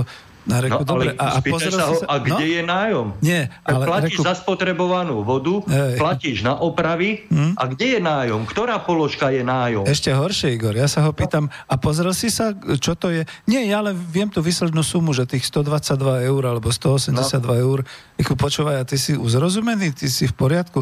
A nie, my sa vždy vadíme, aby tá odmena tomu správcovi nebola taká vysoká. No a sme doma. Tu ste už obidvaja, či už pán Kantner alebo ty, tu máte veľmi ťažký zápas, vidíš práve v tej oblasti bývania, lebo to je jednoducho podobná paradigma, proste ľudia tými myšlienkami zostávajú. Meniť spôsob myslenia, to je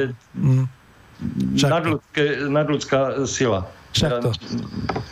Igor, pomohol si mi, ale ešte ťa doplním aj to, čo si hovoril, že sami chceme, sami môžeme. Ja mám jednu pripomienku. Samozrejme, že sami. Ale pretože som skeptik a už poučený, tak ľudne poviem, že a počas tých rokov, keď som povedzme rozvíjal aj to prvé občianske združenie, to je vedomostné inštitút, a vtedy som si tak myslel, to ešte bola SDLka, že tak oni sa toho chytia, lebo však mladí, inteligentní ľudia doľava, to by ich malo osloviť a tak a nič. Potom tu bolo toto Centrum pre ekonomickú demokraciu, zase som si hovoril, toho sa chytia možno aj Smer, ekonomická demokracia, potom aj akože títo doľava a nič, alebo minimálne málo. No aby som chlapcom nekrivdil, oni tie myšlienky o ekonomické demokracii a všetky tieto veci majú aj na tej webovskej stránke, len tiež sa nejak nevedia dopracovať k nejakej praxi, ale čo je horšie, politické strany to ako si neprijali. A ja to už teraz kľudne poviem veľmi nahlas, veľmi, veľmi nahlas, že chýba tu nejaká politická vôľa. Politická vôľa k tomu, aby si niekto uvedomil, že chceme národné hospodárstvo a že to chceme spravodlivo pre náš ľud slovenský. Ja sa až obávam, keď tieto vety poviem, ale ako naozaj zatiaľ som nezaregistroval ani Smer, ani ostatné, o pravicových stranách už ani nehovoriac, ale ani ľudovú stranu naše Slovensko, ani Slovenskú národnú stranu, ani žiadne také tie rôzne politické výhonky, že by sa vôbec o toto zaujímali. Oni všetci žijú v takomto nejakom svete globalizovanom, kde už sa nič nedá zmeniť, aj keď vykrikujú, že zmena a tak ďalej, ale konkrétne nechcú ísť do ničoho. Ako toto niekedy nechápem. Toto je mimo moje... Politická vôľa. Politická vôľa tu nebude dovtedy, kým tu nebude spoločenská objednávka. A spoločenská objednávka tu nebude dovtedy, kým ľudia tvoriaci tú spoločnosť nebudú vidieť výhody, ktoré by im tá zmena alebo tá ponuka mala priniesť. A práve preto je nesmierne dôležitá takáto relácia, takéto relácie o národohospodárstve, o oživovaní toho národného povedomia, o budovaní toho vlastného práce na tom svojom kúsočku zeme, na tom svojom pracovisku, práce na svojom.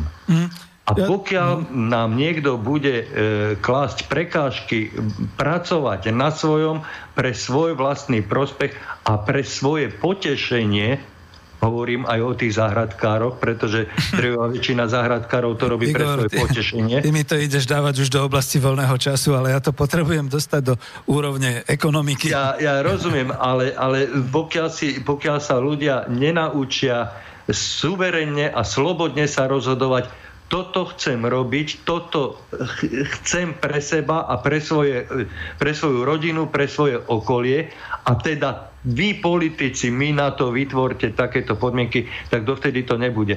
Len to je to premenenie, zmena myslenia ľudí. Z nájomníkov sa musia stať vlastníci. Tak my sme ešte stále myšlienkovo v tej pozícii pred rokom 89, však štát sa postará, štát to za nás urobí. No to počkaj, ako musím ťa zastaviť, lebo to už ideš do tej oblasti bývania, to neberiem. Nie, to je celkové. To je celkové. No, ale počkaj, pretože... pozor. Lebo ja som chcel dopovedať ešte tú jednu myšlienku. Nech sa páči, v tom zmysle, že dobre, tá iniciatíva z dola, ako sa tomu hovorí, ľudia, a naozaj zbudovať to od týchto vecí, ja to, Igor, musím ináč povedať naozaj národohospodársky. Toto je oblasť voľného času, to je fajn. Oblasť bývania takisto je veľmi dôležitá, dokonca by som povedal veľmi podstatná. Tu sa zhodneme. Ale oblasť priemyslu, oblasť hospodárstva, ekonomiky je niečo, kde sa skutočne ľudia musia doslova, ako poviem to, ako zaťať zuby, vyhnúť rukávy a pustiť sa do toho spoločne, ale to už je veľkopriemysel, to už sú veľké veci, ktoré sa nerobia na záhradkách, ale na hektárových poliach a podobne. A tuto to vrátim naspäť k tomu, čo som chcel dopovedať k tej politickej podpore. Tuto už musí byť skutočne nejaká politická sila, ktorá to začne organizovať, ktorá toto začne robiť, pretože ľudia dovtedy budú môcť sa schádzať iba v kluboch národohospodárskych a v tých všelijakých svojich občianskych združeniach, pokiaľ niekto neurobí legislatívu, pokiaľ niekto nevytvorí politické prostredie preto, aby sa skutočne začali možné národohospodárske projekty a národohospodárske teda toto smerovanie smerom naozaj k tomu organizovaniu týchto podnikov, ktoré by boli pre našich ľudí, ktoré by prinášali do štátneho rozpočtu peniaze, ktoré by boli s určitým prerozdeľovaním pre naše obyvateľstvo a ktoré by zásobovali a robili by vlastne pre našu ekonomiku. A nie je to nič spiatočnícke alebo nič také nejaké rovnostárske alebo podobne, pretože vážení, keď to ide v Izraeli, keď to ide v mnohých oblastiach Kanady, keď to ide na Islande, keď to ide v mnohých iných dosť vyspelých ako krajinách, prečo si myslíme, že u nás sa to nesmie, lebo my sme nejaká kolónia alebo niečo podobné? Tuto treba zmeniť ten politický názor. A ja ho nechcem meniť. Ja chcem len naozaj teda ísť do tohoto kroku, aby ľudia vedeli, že sú aj iné možnosti hospodárstva. Pardon. No sa rozhodnil, sú aj iné možnosti hospodárstva a môžeme to robiť sami. Toto je naša osvetová záležitosť spolku. Ale musia to byť aj politické sily, ktoré to takisto určitým spôsobom presadia. A ja ich tu na Slovensku nevidím. No a to je práve zmysel a dôvod a potreba vytvárania takýchto národohospodárskych klubov, pretože množstvo takýchto maličkých národohospodárskych klubov vytvorí práve ten tlak na politikov, vytvorí tú spoločenskú objednávku a donúti alebo teda vyprovokuje tú politickú vôľu. Hej? Čiže tieto naše malé kluby, zakladaním takýchto malých klubov sa vytvorí ten spoločenský tlak na zmenu politickej vôle.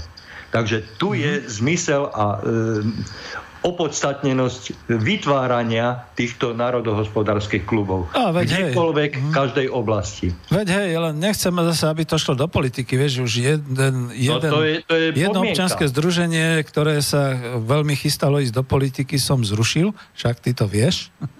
A ďalšie nechcem budovať na tomto princípe.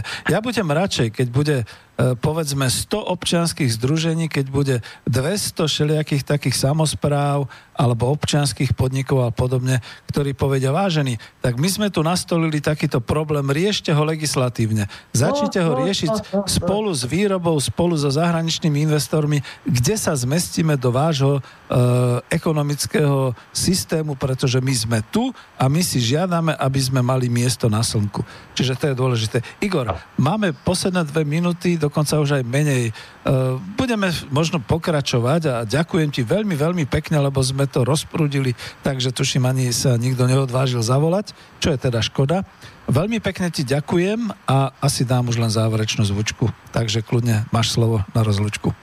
Ja ti ďakujem za pozvanie do tejto relácie. Bolo to aj pre mňa veľkým prínosom a ďakujem za ten priestor, že som mohol vyjadriť aj svoje myšlienky a svoje videnie a dúfam, že som aj prispel nejakými svojimi názormi k posilneniu a k zviditeľneniu tvojej práce v oblasti zakladania národohospodárskych klubov a zveľaďovania, teda šírenia tejto myšlienky vo verejnosti. Jasné, veľmi sme to budovali, ďakujem, bolo to ešte tvorivé, raz veľmi pekne ďakujem a učím sa s tebou aj s poslucháčmi. Do počutia. Táto relácia vznikla za podpory dobrovoľných príspevkov našich poslucháčov. I ty sa k nim môžeš pridať. Viac informácií nájdeš na www.slobodnyvysielac.sk. Ďakujeme.